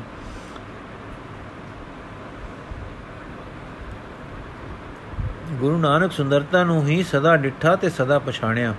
ਸਤਗੁਰ ਨੇ ਹੁਣ ਲੈਣੇ ਨੂੰ ਵੀ ਜਲਾਲ ਨਾਲ ਕਿਹਾ, ਜਾ ਹੁਕਮ ਹੈ, ਜਾ, ਪਿੱਛੇ ਨਹੀਂ ਤੱਕਣਾ। ਪਹਿਲੇ ਤਾਂ ਨੈਣਾ ਜੀ ਠਹਿਰੇ, ਪਰ ਹੁਕਮ ਸੁਣਦੇ ਸਾਰ ਹੁਕਮ ਮੰਨ ਕੇ ਆਪ ਧਰਮਸ਼ਾਲ ਆ ਗਏ। ਅੱਗੋਂ ਸੰਗਤਾਂ ਨੇ ਹਾਲ ਪੁੱਛਿਆ, ਤਦ ਆਪਨੇ ਕਿਹਾ, ਸਤਗੁਰੂ ਜੀ ਦੀ ਮਿਹਰ ਬੜੀ ਮਿਹਰ ਹੈ। ਪਰ ਉਸ ਤੋਂ ਬੜੀ ਮਿਹਰ ਸਤਗੁਰ ਦਾ ਹੁਕਮ ਹੈ। ਜਦੋਂ ਹੁਕਮ ਦਿੰਦਾ ਹੈ, ਤਦੋਂ ਹੁਕਮ ਦੀ ਕਮਾਈ ਕਰਨੀ ਮਿਹਰ ਨੂੰ ਹੋਰ ਮੰਗਣਾ ਹੈ। ਅਸੀਂ ਕਰਤਾਰ ਤੋਂ ਮੰਗੀਏ ਕਿ ਗੁਰੂ ਹੁਕਮ ਸਾਥੋਂ ਮਨ ਹੋ ਜਾਵੇ। ਹੁਣ ਘਬਰਾਉਣ ਦਾ ਸਮਾਂ ਨਹੀਂ, ਸਤਗੁਰ ਦਾ ਹੁਕਮ ਹੈ, ਨਾਮ ਜਪੋ, ਸੋ ਨਾਮ ਜਪੋ। ਸਤਗੁਰ ਦੇ ਚੋਜਾਂ ਨਾਲ ਸਾਨੂੰ ਕੀ ਆਓ ਨਾਮ ਜਪੀਏ, ਹੁਕਮ ਮੰਨੀਏ। ਪਰਵਾਨ ਹੋਈਏ ਤਾਂ ਸਤਗੁਰ ਦਾ ਮਹਿਲ ਪ੍ਰਾਪਤ ਹੋਸੀ। ਕੁਛ ਚਿਰ ਮਗਰੋਂ ਸਤਗੁਰ ਜੀ ਆ ਗਏ। ਚਾਹੇ ਲੈਣਾ ਜੀ ਦੀ ਮਤ ਨਾਲ ਸਿੱਖ ਉਦਾਸੀ ਤੋਂ ਨਿਕਲ ਨਾਮ ਜਪ ਰਹੇ ਸੇ, ਪਰ ਗੁਰੂ ਜੀ ਨੇ ਆ ਕੇ ਜੋ ਮੱਥਾ ਟੇਕੇ, ਥਾਪੜੇ ਦੀ ਥਾਂ ਇੱਕ ਕੁਤਕਾ ਲਾਉਣਾ ਸ਼ੁਰੂ ਕਰ ਦਿੱਤਾ। ਜਿਨ੍ਹਾਂ ਦੀ ਸੂਰਤ ਥਾਪੜੇ ਦੇ ਰਸ ਵਿੱਚ ਗਿਜ ਚੁੱਕੀ ਸੀ, ਹੁਣ ਕੁੱਤਕੇ ਦੇ ਰਸ ਨੂੰ ਕੁਰਸ਼ ਜਾਣ ਕੇ ਭਜ ਉੱਠੀ। ਹਾਲਾਂਕਿ ਇਹ ਵੀ ਮੇਰ ਸੀ। ਜਿਹਾ ਥਾਪੜਾ ਤੇ ਆ ਕੁੱਤਕਾ ਦੋਹਾਂ ਵਿੱਚ ਦਾਤਾ ਜੀ, ਦਾਤਾ ਜੋ ਸਦਾ ਚੰਗਿਆਈ ਹੈ, ਆਤਮ ਸਤਾ ਦਾਨ ਕਰਦਾ ਸੀ। ਪਰ ਕੌਣ ਝੱਲੇ? ਜਿਸ ਦੇ ਦਿਸਤੇ ਦੂਸਰਾ ਦੁਸਾਰ ਪਾਰ ਟਿਕ ਗਈ ਹੋਵੇ ਅਰੈਤ ਕੀ ਲੈਣਾ ਜੀ ਦੇ ਆਸਰੇ ਕਰਕੇ ਕਈ ਸਿੱਖ ਬੈਠੇ ਰਹੇ, ਅਰ ਕੁਤਕਾ ਝਲ ਕੇ ਨਾਮ ਵਿੱਚ ਲੱਗੇ ਰਹੇ। ਹੁਣ ਚੋਜੀ ਪਿਆਰੇ ਸਿੱਖੀ ਦਾ ਅੰਦਲਾ ਉੱਚਾ ਰੂਪ ਸਪੁਸ਼ਟ ਕਰਨ ਲਈ ਫੇਰ ਟੁਰ ਗਏ ਸਿੱਖੀ ਪੂਰੀ ਉਸ ਵੇਲੇ ਜਦ ਹਉ ਗੁੰਮ ਜੈਸਾ ਭਾਈ ਗੁਰਦਾਸ ਜੀ ਨੇ ਕਿਹਾ ਹੈ ਮੁਰਦਾ ਹੋਏ ਮੁਰੀਦ ਕੋ ਤੋ ਗੁਰ ਗੋਰ ਸਮਾਵੇ ਗੁਰੂ ਨੂੰ ਲੋੜ ਨਹੀਂ ਕਿ ਸਿੱਖ ਮੇਰਾ ਹੁਕਮ ਮੰਨੇ ਤੇ ਮੈਂ ਦੁਨੀਆ ਦੇ ਪਾਤਸ਼ਾਹ ਵਾਂਗੂ ਹੁਕਮ ਬਣ ਜਾਵਾਂ ਗੁਰੂ ਨੂੰ ਮਾਨਸ ਵਸ ਕਰਨ ਦਾ ਚਾਹੋ ਨਹੀਂ ਗੁਰੂ ਕਿਸੇ ਨੂੰ ਗੁਲਾਮ ਬਣਾਉਣ ਲਈ ਮਗਰ ਨਹੀਂ ਲਾਉਂਦਾ ਗੁਰੂ ਨੇ ਸਿੱਖਾਂ ਦੀ ਮਹਿਲ ਕੱਢਣ ਲਈ ਸਿੱਖਾਂ ਨੂੰ ਹਉ ਅਤੀਤ ਕਰਨ ਲਈ ਇਹ ਕੋਤਕ ਰਚਾਏ ਸਨ ਸਿੱਖ ਸੋ ਜੋ ਅਵਿਦਿਆ ਤੋਂ ਪਾਰ ਜੋ ਟਪਲਾ ਖਾਵੇ, ਉਸ ਵਿੱਚ ਅਜੇ ਕੁਝ ਕਸਰ ਹੈ। ਕਸਰਾ ਕੱਢਣ ਲਈ ਸੋਨੇ ਨੂੰ ਸੁੱਚਾ ਸੋਨਾ, ਕੁੰਦਨ ਕਰਨ ਲਈ ਸੋਨੇ ਦੇ ਭਲੇ ਭਲੇ ਲਈ ਤਾਂ ਦਰ ਤਾਂ ਦਿੱਤੇ ਜਾਂਦੇ ਹਨ। ਗੁਰੂ ਨੂੰ ਗਰਜ ਤਾਂ, ਗਰਜ ਜਾਂ ਲੋੜ ਨਹੀਂ ਕਿ ਮੈਂ ਸੇਵਾ ਲੈਣ ਲਈ ਤਾਬੇਦਾਰ ਸੇਵਕ ਲੱਭਾਂ। ਗੁਰੂ ਮੁਕੰਮਲ ਹੈ ਤੇ ਇਸ ਕਰਕੇ ਬੇਲੋੜ ਅਚਾ ਬੇਪਰਵਾਹ ਹੈ। ਪਰ ਤਾਉ ਤਾਉ ਦੇ ਕੇ ਜੀਵਾਂ ਦੀਆਂ ਮਹਿਲਾਂ ਕੱਢਦਾ ਹੈ। ਹੁਣ ਗੁਰੂ ਨਾਨਕ ਇੱਕ ਉਜਾੜ ਜਈ ਵੱਲ ਟੁਰ ਪਏ। ਅੱਗੇ ਗਏ ਤਾਂ ਇੱਕ ਲੱਕੜੀਆਂ ਦੀ ਚਿਖਾ ਸੀ, ਉੱਪਰ ਮੁਰਦਾ ਪਿਆ ਜਾਪਦਾ ਸੀ, ਜਿਸ ਉੱਪਰ ਚਿੱਟੀ ਚਾਦਰ ਸੀ। ਭਜਨ ਹੋਇਆ, ਸਭ ਜਾਓ, ਜੇ ਨਾਲ ਰਹਿਣਾ ਹੈ ਤਾਂ ਚਾਦਰ ਚਾ ਕੇ ਜੋ ਪਿਆ ਹੈ ਉਸ ਨੂੰ ਖਾਓ। ਜੋ ਪਿਆ ਸੀ, ਸੋ ਚਾਦਰੇ ਹੇਠ ਮੁਰਦਾ ਜਾਪਦਾ ਸੀ। ਸਾਰੇ ਕੰਮ ਉੱਠੇ, ਫਿਰ ਬਾਹਰਲੇ ਰੂਪ ਵੱਲ ਧਿਆਨ ਨਾਮ ਜਾਪਿਆ ਅਸਲ ਤੋਂ ਉੱਠ ਗਿਆ। ਉਹ ਨਾਨਕ ਜੋ ਨਿਹਰਾ ਪਿਆਰ ਨਿਹਰੀ ਚੰਗਿਆਈ ਨਿਹਰੀ ਸੁੰਦਰਤਾ ਹੈ, ਉਸ ਦਾ ਹੁਕਮ ਵੀ ਸੁੰਦਰਤਾ ਵਾਲਾ ਹੈ ਸੀ। ਹੁਕਮ ਵਾਲਾ ਹੋਸੀ ਇਹ ਖਿਆਲ ਨਾ ਆਵੇ। ਵਾਹਿਗੁਰੂ ਬਖਸ਼ੇ ਇਨਾ ਅਸੀਂ ਇਹਨਾਂ ਸਿੱਖਾਂ ਦੀ ਚਰਨ ਧੂੜ, ਜੇ ਵੀ ਨਹੀਂ ਹਾਂ, ਪਰ ਸਾਰੇ ਵਿਚਾਰੇ ਕੰਬੇ ਘਬਰਾਏ, ਕਈ ਉੱਠ ਟੁਰੇ ਕਈ ਰਹੇ। ਇਹਨਾਂ ਨੂੰ ਗੁਰੂ ਜੀ ਨੇ ਕਿਹਾ, ਹੁਕਮ ਮੰਨੇ ਜਾਓ, ਮੰਨੋ ਜਾਂ ਜਾਓ। ਸੋ ਅਨੇਕਾਂ ਸਿੱਖ ਟੁਰ ਗਏ ਟੁਰ ਪਏ। ਜਾਣਾ ਨਹੀਂ ਚਾਹੁੰਦੇ, ਸ਼ਰਧਾ ਵਿੱਚ ਹੈਨ, ਪਰ ਪਰਤਾਵਾ ਤਾਕਤ ਤੋਂ ਵਡੇਰਾ ਹੈ। ਜਾਂ ਰਹੇ ਹਨ, ਪਰ ਰੋਂਦੇ ਹਨ। ਖਿੱਚ ਖਾ ਰਹੇ ਹਨ ਤੇ ਘਬਰਾ ਰਹੇ ਹਨ। ਗੁਰੂ ਨਾਲ ਤਿਣਕਾ ਤੋੜ ਕੇ ਨਹੀਂ ਜਾ ਰਹੇ। ਹੁਣ ਲੈਣਾ ਜੀ ਬਾਕੀ ਰਹਿ ਗਏ। ਹੁਕਮ ਹੋਇਆ, ਖਾਓ, ਨਹੀਂ ਤਾਂ ਜਾਓ। ਲੈਣਾ ਜੀ ਨੇ ਪੁੱਛਿਆ, ਕਿਸ ਪਾਸੇ ਤੋਂ ਚੱਦਰ ਉਤਾਰਾਂ? ਹੁਕਮ ਕੋਇਆ ਦੱਖਣ ਪਾਸੇ ਵੱਲੋਂ। ਜਸੀ ਲੈਣਾ ਜੀ ਚੱਦਰ ਉਤਾਰੀ ਤਾਂ ਕੜਾ ਪ੍ਰਸ਼ਾਦ ਪਿਆ ਸੀ। ਪਰੰਤੂ ਪੁਰਾਤਨ ਜਨਮ ਸਾਖੀ ਵਿੱਚ ਲਿਖਿਆ ਹੈ ਕਿ ਜਾਂ ਗੁਰ ਸੰਗਤ ਜਾਂ ਗੁਰ ਅੰਗਦ ਚਾਦਰ ਉਠਾਵੇ ਤਾਂ ਗੁਰੂ ਨਾਨਕ ਸੁੱਤਾ ਪਿਆ ਹੈ। ਇਸ ਸਾਖੀ ਵਿੱਚ ਹੀ ਲਿਖਿਆ ਹੈ ਕਿ ਗੋਰਖ ਆਇਆ ਸੀ ਤੇ ਉਸ ਨੂੰ ਗੁਰੂ ਜੀ ਨੇ ਪੂਰਨ ਸਿੱਖੀ ਦਾ ਰੂਪ ਵਿਖਾਇਆ। ਸਿੱਖੀ ਦਾ ਇਹ ਸੰਪੂਰਨ ਰੂਪ ਸੀ, ਜੋ ਦੇਖ ਕੇ ਗੋਰਖ ਨੇ ਕਿਹਾ, ਨਾਨਕ ਤੇਰਾ ਗੁਰੂ ਉਹ, ਜੋ ਤੇਰੇ ਅੰਗ ਤੇ ਪੈਦਾ ਹੋਵੇਗਾ। ਤਬ ਲੈਣੇ ਤੇ ਗੁਰੂ ਅੰਗਦ ਨਾਮ ਹੋਇਆ। ਸੁਣਿਆ? ਅਰਥਾਤ ਜੈਸਾ ਤੂੰ ਵਾਹਿਗੁਰੂ ਦਾ ਅਨੰਤ ਤੇ ਪੂਰਨ ਸਿੱਖ ਹੈ, ਇਸੇ ਤਰ੍ਹਾਂ ਤੇਰਾ ਜੋ ਅਨੰਤ ਸਿੱਖ ਹੋਵੇਗਾ, ਉਹ ਨਿਰਾ ਸਿੱਖ ਨਹੀਂ ਹੋਵੇਗਾ, ਕਾਰਕ ਅਤੇ ਗੁਰੂ ਹੀ ਹੋਵੇਗਾ। ਉਸ ਨੂੰ ਤੂੰ ਗੁਰਿਆਈ ਯੋਗ ਮੰਨੇਗਾ ਅਤੇ ਜਗਤ ਦਾ ਗੁਰੂ ਥਾਪੇਗਾ। ਸਤਗੁਰੂ ਨਾਨਕ ਦੇਵ ਜੀ ਹੁਣ ਲੈਣਾ ਜੀ ਪਰ ਅਤ ਕਿਰਪਾਲ ਹੋਏ, ਜੋ ਆਪ ਦੇ ਚਰਨੀ ਡੱਠੇ ਕੀਰਤੀ ਕਰ ਰਹੇ ਸੇ। ਸੁਨ ਕੇ ਪਰਮ ਰਸ ਪ੍ਰਸੀਦੇ ਦਿਆਲਾ, ਦੇਖੀ ਕਰੁਣਾ ਦ੍ਰਿਸ਼ਟ ਵਿਸਾਲਾ ਕਹਿ ਜੋ ਮੇਰੋ ਅਹ ਸਰੂਪਾ ਸੋ ਤੁਮ ਹੈ ਹੈ ਪਰਮ ਅਨੂਪਾ। ਲੈਣਾ ਜੀ ਉੱਪਰ ਇਹ ਕਿਰਪਾਲਤਾ ਹੋਈ ਕਿ ਸਤਿਗੁਰੂ ਜੀ ਨੇ ਹੁਣ ਉਹਨਾਂ ਨੂੰ ਅਕਾਲ ਪੁਰਖ ਦੇ ਨਿਜ ਸਰੂਪ ਵਿੱਚ ਨਿਵਾਸ ਦਿੱਤਾ, ਪੂਰਨ ਨਜ਼ਰ ਹੋਈ, ਸਿੱਖੀ ਵਿੱਚ ਲੈਣਾ ਜੀ ਪੂਰਨ ਨਿਕਲੇ, ਹਉਮੈ ਅਤੀਤ ਨਿਕਲੇ, ਪ੍ਰੇਮ ਵਿੱਚ ਪੂਰੇ ਨਿਕਲੇ, ਸਾਬਤ ਨਿਕਲੇ। ਹੁਣ ਬਾਕੀ ਇੱਕੋ ਗੰਮੀ ਝਲਕੇ ਦੀ ਲੋੜ ਸੀ ਕਿ ਉਹ ਸੱਚਖੰਡ ਵਿੱਚ, ਅਕਾਲ ਪੁਰਖ ਵਿੱਚ ਪਰਮ ਪਦ ਤੇ ਇੱਕ ਰੰਗ ਹੋ ਜਾਣ। ਸੋ ਨਦਰੀ ਗੁਰੂ ਨਾਨਕ ਨੇ ਨਜ਼ਰ ਨਾਲ ਨਿਹਾਲ ਕਰ ਦਿੱਤਾ। ਹੁਣ ਗੁਰੂ, ਸ੍ਰੀ ਗੁਰੂ ਨਾਨਕ ਦੇਵ ਜੀ ਆਪਣੇ ਮਿੱਠੇ ਸੁਹਾਵੇ ਰੂਪ ਵਿੱਚ ਧਰਮਸ਼ਾਲ ਵਾਪਸ ਆਏ। ਸੰਗਤਾਂ ਨੂੰ ਸੋਹਣੇ ਦਰਸ਼ਨ ਕਰਕੇ ਠੰਡ ਪਈ। ਸਾਰੇ ਪਿਆਰੇ ਚਰਨੀ, ਸਾਰੇ ਪਿਆਰੇ ਚਰਨੀ ਡਹਿ ਡਹਿ ਕੇ ਮਿਲੇ। ਹੁਣ ਗਾਲ ਤੇ ਵਿਸ਼ਵਾਸ ਨੇ ਅਤਿਅੰਤ ਤੁੱਕੀ ਕੀਤੀ। ਹੁਣ ਵਿਸ਼ਵਾਸ, ਹੁਣ ਗਾਲ ਤੇ ਵਿਸ਼ਵਾਸ ਨੇ ਅਤਿਅੰਤ ਤਰੱਕੀ ਕੀਤੀ। ਲੈਣਾ ਜੀ ਨੇ ਸਿੱਖੀ ਦਾ ਜੋ ਅਹਲ ਨਮੂਨਾ ਦੱਸਿਆ, ਸਾਰਿਆਂ ਦਾ ਧਿਜਾ ਵੱਜ ਗਿਆ। ਹੌਸਲਾ ਵੱਧ ਗਿਆ, ਪ੍ਰਤੱਖ ਨਮੂਨਾ ਵੇਖ ਕੇ ਦ੍ਰਿੜਤਾ ਵੱਧ ਗਈ। ਆ ਚਰਨੀ ਲੱਗੇ। ਧੰਨ ਸ਼੍ਰੀ ਲੈਣਾ ਜੀ, ਜਿਨ੍ਹਾਂ ਸਭ ਦੀ ਟੇਕ ਰੱਖੀ ਤੇ ਉਧਰ ਆਪਣੀ ਇਹ ਟੇਕ ਰਹੀ ਕਿ ਗੁਰੂ ਨਾਨਕ ਨੇ ਉਹਨਾਂ ਨੂੰ ਫਜ਼ਲ ਵਿੱਚ, ਕਰਮ ਖੰਡ ਵਿੱਚ ਲਿਆ ਆਂਦਾ ਤੇ ਉਸ ਦਾਤੇ ਤੋਂ ਉੱਚਾ ਕਰਕੇ ਸਚਖੰਡ ਵਾਲੇ ਵਿੱਚ ਮੇਲ ਦਿੱਤਾ, ਜਿਸ ਦੀ ਕਥਾ ਕਰਨੀ ਕਠਨ ਹੈ। ਹਾਂ, ਸ਼੍ਰੀ ਲੈਣਾ ਜੀ ਉੱਪਰ ਉਹਨਾਂ ਦਾ ਅਸਲੀ ਕਾਰਕ ਰੂਪ ਪ੍ਰਕਾਸ਼ ਕਰਾ ਦਿੱਤਾ। ਆਨੰਦ ਭਇਆ, ਪੂਰਨ ਆਨੰਦ ਭਇਆ। ਲੈਣਾ ਜੀ ਬ੍ਰਹਮ ਰਸ ਵਿੱਚ ਹਨ, ਗਿਆਨੀ ਸਫਲ ਗਿਆਨੀ, ਅਨੁਭਵ ਵਾਲੇ ਗਿਆਨੀ ਹਨ, ਪੂਰਨ ਤਤਵੇਤਾ ਹਨ, ਪੂਰਨ ਪਦ ਵਿੱਚ, ਪੂਰਨ ਪਦ ਸਥਿਤ ਹਨ, ਪੂਰਨ ਰੂਪ ਆਪ ਹਨ। ਹਾਂ, ਆਪਣਾ ਅਸਲੀ ਕਾਰਕ ਤੇ ਗੁਰੂ ਦਾ ਅਵਤਾਰ ਰੂਪ ਆਪਣੇ ਤੇ ਪ੍ਰਕਾਸ਼ ਪਾ ਗਿਆ, ਪ੍ਰਤੀਤ ਕਰਦੇ ਤੇ ਵਿਗਸਦੇ ਸਨ ਵਿਗਸਦੇ ਹਨ। ਪਰ ਸਿੱਖੀ ਮੰਡਲ ਵਿੱਚ ਅਜੇ ਵੀ ਸਿੱਖ ਹਨ ਕਿ ਆਪਣੇ ਗੁਰਾਂ, ਗੁਰੂ ਨਾਨਕ ਦੇਵ ਅਧਿਕ ਪ੍ਰੇਮ ਵਿੱਚ ਤੇ ਸਤਕਾਰ ਵਿੱਚ ਹਨ ਹਨ ਤੇ ਤਿਉ-ਤਿਉ ਗੁਰੂ ਨਾਨਕ ਦੀ ਮਿਹਰ ਵੀ ਗਨੇਰੀ ਹੈ। ਜਿਉ ਤਰ ਸਾਖ ਨਿਵੇ ਫਲ ਪਾਈ, ਤੈਸੀ ਗਤ ਲੈਣੇ ਠਹਿਰਾਈ, ਦੇਖ ਨਿਮਰਤਾ ਪਰਮ ਗਨੇਰੀ, ਦਿਨ ਪ੍ਰਕਿਰਪਾ ਸਵਾਏ ਬਧੇਰੀ ਟਿੱਕਾ। ਸਿੱਖਾ ਪੁੱਤਰਾ ਗੋਕ ਕਹਿ ਸਭ ਉਮਤ ਵੇਖੋ ਜੇ ਕਿਉਂ ਜੇ ਕਿਉਂ ਜਾਂ ਸੁਦੋਸਤ ਲੈਣਾ ਟਿਕਿਓ ਸੋਧ ਵਾਲੇ ਤਾਉ ਮੁੱਕ ਗਏ। ਲੈਣਾ ਜੀ ਦਾ ਗੁਰੂ ਨਾਨਕ ਦੇ ਹੁਕਮ ਮੰਨਣ ਵਾਲ ਜੋ ਅਨੰਤ ਪਿਆਰ ਦਾ ਰੁਖ ਸੀ, ਗੁਰੂ ਨਾਨਕ ਵਿੱਚ ਰੱਬੀ ਨੂਰ ਵੱਲ ਜੋ ਉਹਨਾਂ ਦਾ ਲਗਾਓ ਸੀ ਉਸ ਦੀ ਪਰਖ ਚਾਦਰ ਚੁੱਕਦੇ ਸਾਰ ਹੋ ਗਈ ਤੇ ਗੁਰੂ ਨਾਨਕ ਨੇ ਤਤ ਛਿਨ ਗੱਲ ਲਾ ਲਿਆ। ਸਾਖੀ, ਜਨਮ ਸਾਖੀ ਕਹਿੰਦੀ ਹੈ ਕਿ ਉਹ ਗੁਰੂ ਨਾਨਕ ਸੁੱਤਾ ਪਿਆ ਸੀ। ਮਤਲਬ ਇਹ ਕਿ ਲੈਣੇ ਦਾ ਜੀਵਨ ਨਾਨਕ ਪ੍ਰੇਮ ਸੀ। ਜਦੋਂ ਗੁਰੂ ਨਾਨਕ ਨੇ ਲੈਣੇ ਸਿੱਖ ਵਿੱਚ ਪੂਰਨ ਸੇਵਕੀ ਦੇਖੀ ਸਿੱਖੀ ਕਮਾਉਂਦਿਆਂ ਅਖੀਰ ਲੇਸ਼ ਮਾਤਰ ਹੋਂ ਦਾ ਅਭਾਵ ਵੀ ਨਾ ਤੱਕ ਲਿਆ। ਜੋ ਇਸ ਸੋਧ ਨੇ ਦੱਸਿਆ, ਤਾਂ ਹੁਣ ਸਿੱਖ ਪੂਰਨ ਸਿੱਖ ਹੋ ਗਿਆ। ਸਿੱਖ ਨਹੀਂ ਤਦ ਰੂਪ ਹੋ ਗਿਆ। ਹਾਂ, ਦੁਨੀਆ ਦੇ ਹਿਸਾਬ ਤੱਕੋ ਮਾਲਕ ਦਾ ਪੂਰਨ ਨੌਕਰ, ਮੁਨੀਬ ਤੇ ਕੋਈ, ਕਈ ਵੇਰ ਮਾਲਕ ਹੋ ਜਾਂਦਾ ਹੈ। ਪੂਰਾ ਸਿਪਾਹੀ ਜਦ ਸੈਨਾਪਤ ਨੂੰ ਪੂਰਨ ਰਿਜਾ ਲਵੇ, ਤਦ ਸੈਨਾ ਦਾ ਹੁਕਮ ਕਰਨ ਵਾਲਾ ਥਾਪਿਆ ਜਾਂਦਾ ਹੈ। ਪਰ ਉਹ ਤਾਂ ਹਿਸਾਬ ਹਨ ਦੁਨੀਆ ਦੇ। ਇੱਥੇ ਤਾਂ ਰੂਹਾਨੀ ਖੇਡ ਵਰਤ ਰਹੀ ਹੈ। ਜਦੋਂ ਲੈਣੇ ਸਿੱਖ ਵਿੱਚ ਆਰਜ਼ੀ ਤੌਰ ਤੇ ਸਿੱਖੀ ਦੇ ਪ੍ਰੋਜਨ ਲਈ ਰੱਖੀ ਸਿੱਖੀ ਭਾਵ ਵਾਲੀ ਹੋਂਦ ਦਾ ਪੂਰਨ ਅਭਾਵ ਹੋ ਗਿਆ ਤਾਂ ਉਹਨਾਂ ਵਿੱਚ ਗੁਰੂ ਰੂਪ ਦਾ ਪੂਰਨ ਪ੍ਰਵੇਸ਼ ਕਰ ਗਈ। ਗੁਰੂ ਨਾਨਕ ਵਾਂਗੂ ਉਹਨਾਂ ਵਿੱਚ ਪੂਰਨ ਬ੍ਰਹਮ ਨੇ ਨਿਵਾਸ ਲੀਤਾ। ਐਉਂ ਗੋਬਿੰਦ ਰੂਪ ਬ੍ਰਹਮ ਰੂਪ ਹੋ ਗਏ। ਗੁਰੂ ਉਹ ਹੈ ਜਿਸ ਜਿਸ ਵਿੱਚ ਹੋਂਦ ਦਾ ਪੂਰਨ ਅਭਾਵ ਹੈ। ਉਹ ਗੁਰੂ ਹੈ ਜਿਸ ਨੂੰ ਪਰਮਾਤਮਾ ਨੇ ਗੁਰੂ ਥਾਪਿਆ ਹੈ। ਹੋਂਦ ਦੇ ਨੁਕਤੇ ਤੋਂ ਪੂਰਨ ਸਿੱਖ ਸ੍ਰੀ ਲੈਣਾ ਜੀ ਵਿੱਚ ਹੋਂਦ ਦਾ ਪੂਰਨ ਅਭਾਵ ਹੈ। ਪੂਰਨ ਗੁਰੂ ਨਾਨਕ ਜੀ ਦੀ ਮਿਹਰ ਨਾਲ ਉਹਨਾਂ ਵਿੱਚ ਪੂਰਨ ਬ੍ਰਹਮ ਨੇ ਨਿਵਾਸ ਲੀਤਾ ਹੈ। ਹੁਣ ਥਾਪਣਾ ਹੈ। ਹੁਣ ਲੈਣੇ ਤੇ ਗੁਰੂ ਨਾਨਕ ਵਿੱਚ ਕੀ ਫ਼ਰਕ ਰਹਿ ਗਿਆ? ਗੁਰੂ ਨਾਨਕ ਵਿੱਚ ਗੁਰਿਆਈ ਵਾਹਿਗੁਰੂ ਜੀ ਦੀ ਜੋਤ ਦੀ ਸੀ। ਉਹ ਜੋਤ ਲੈਣੇ ਵਿੱਚ ਹੁਣ ਲਾਸਾ ਮਾਰ ਉੱਠੀ।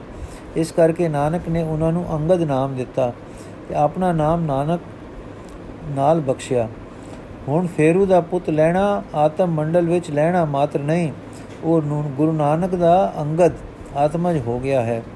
ਗੁਰੂ ਗੌਰ ਗੌਰ ਸਮਝਿਆ ਗਿਆ, ਗੁਰੂ, ਉਹ ਗੁਰੂ ਗੌਰ ਸਮਾਰਿਆ ਹੈ, ਸਮਾ ਗਿਆ ਹੈ। ਤੇ ਹੁਣ ਉਸ ਗੌਰ ਵਿੱਚੋਂ ਗੁਰੂ ਦਾ ਆਤਮਜ ਗੁਰੂ ਦੇ ਨਿਜ ਸਰੂਪ ਤੋਂ ਉਤਪਤ ਨਵੇਂ ਜਨਮ ਜਨਮਿਆ ਹੈ। ਉਹ ਉਹ ਦਾ ਉਹ ਹੈ, ਜੋ ਤੁਹਾ ਜੁਗਤ ਸਾਏ ਸਹਿ ਕਾਇਆ ਫੇਰ ਪਲਟੀ ਹੈ। ਸ੍ਰੀ ਲੈਣਾ ਜੀ ਵਿੱਚ ਨਿਮਕੀ, ਮਿੱਠਤ, ਗਰੀਬੀ ਸ਼ਹਿਨਸ਼ੀਲਤਾ ਅਜਰ ਜਰਨ ਦੀਆਂ ਸ਼ਕਤੀਆਂ ਪੂਰਨ ਸਨ। ਉਹਨਾਂ ਦਾ ਪ੍ਰੇਮ ਅਪਾਰ ਸੀ ਤੇ ਹੋਂ ਦਾ ਅਭਾਵ ਸੀ।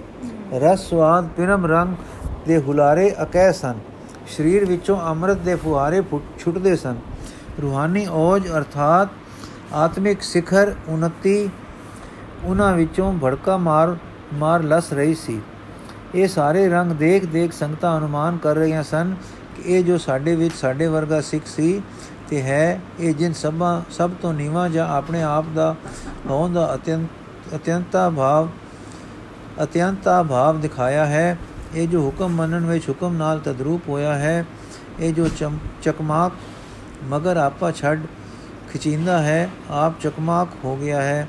ਹੋਵੇ ਨਾ ਤਾਂ ਇੱਕ ਦਿਨ ਇਹ ਇਹ ਇੱਕ ਸ਼ਹਜ਼ਾਦਾ ਸੀ, ਹੀ ਸਾਡੇ ਤਾਂ ਸਾਡੇ ਗਰੀਬਾਂ ਵਿੱਚ ਨਹੀਂ ਸੀ, ਜਿਸ ਨੂੰ ਅਸੀਂ ਆਪਣੇ ਜਿਹਾ ਸਮਝਦੇ ਰਹੇ ਹਾਂ।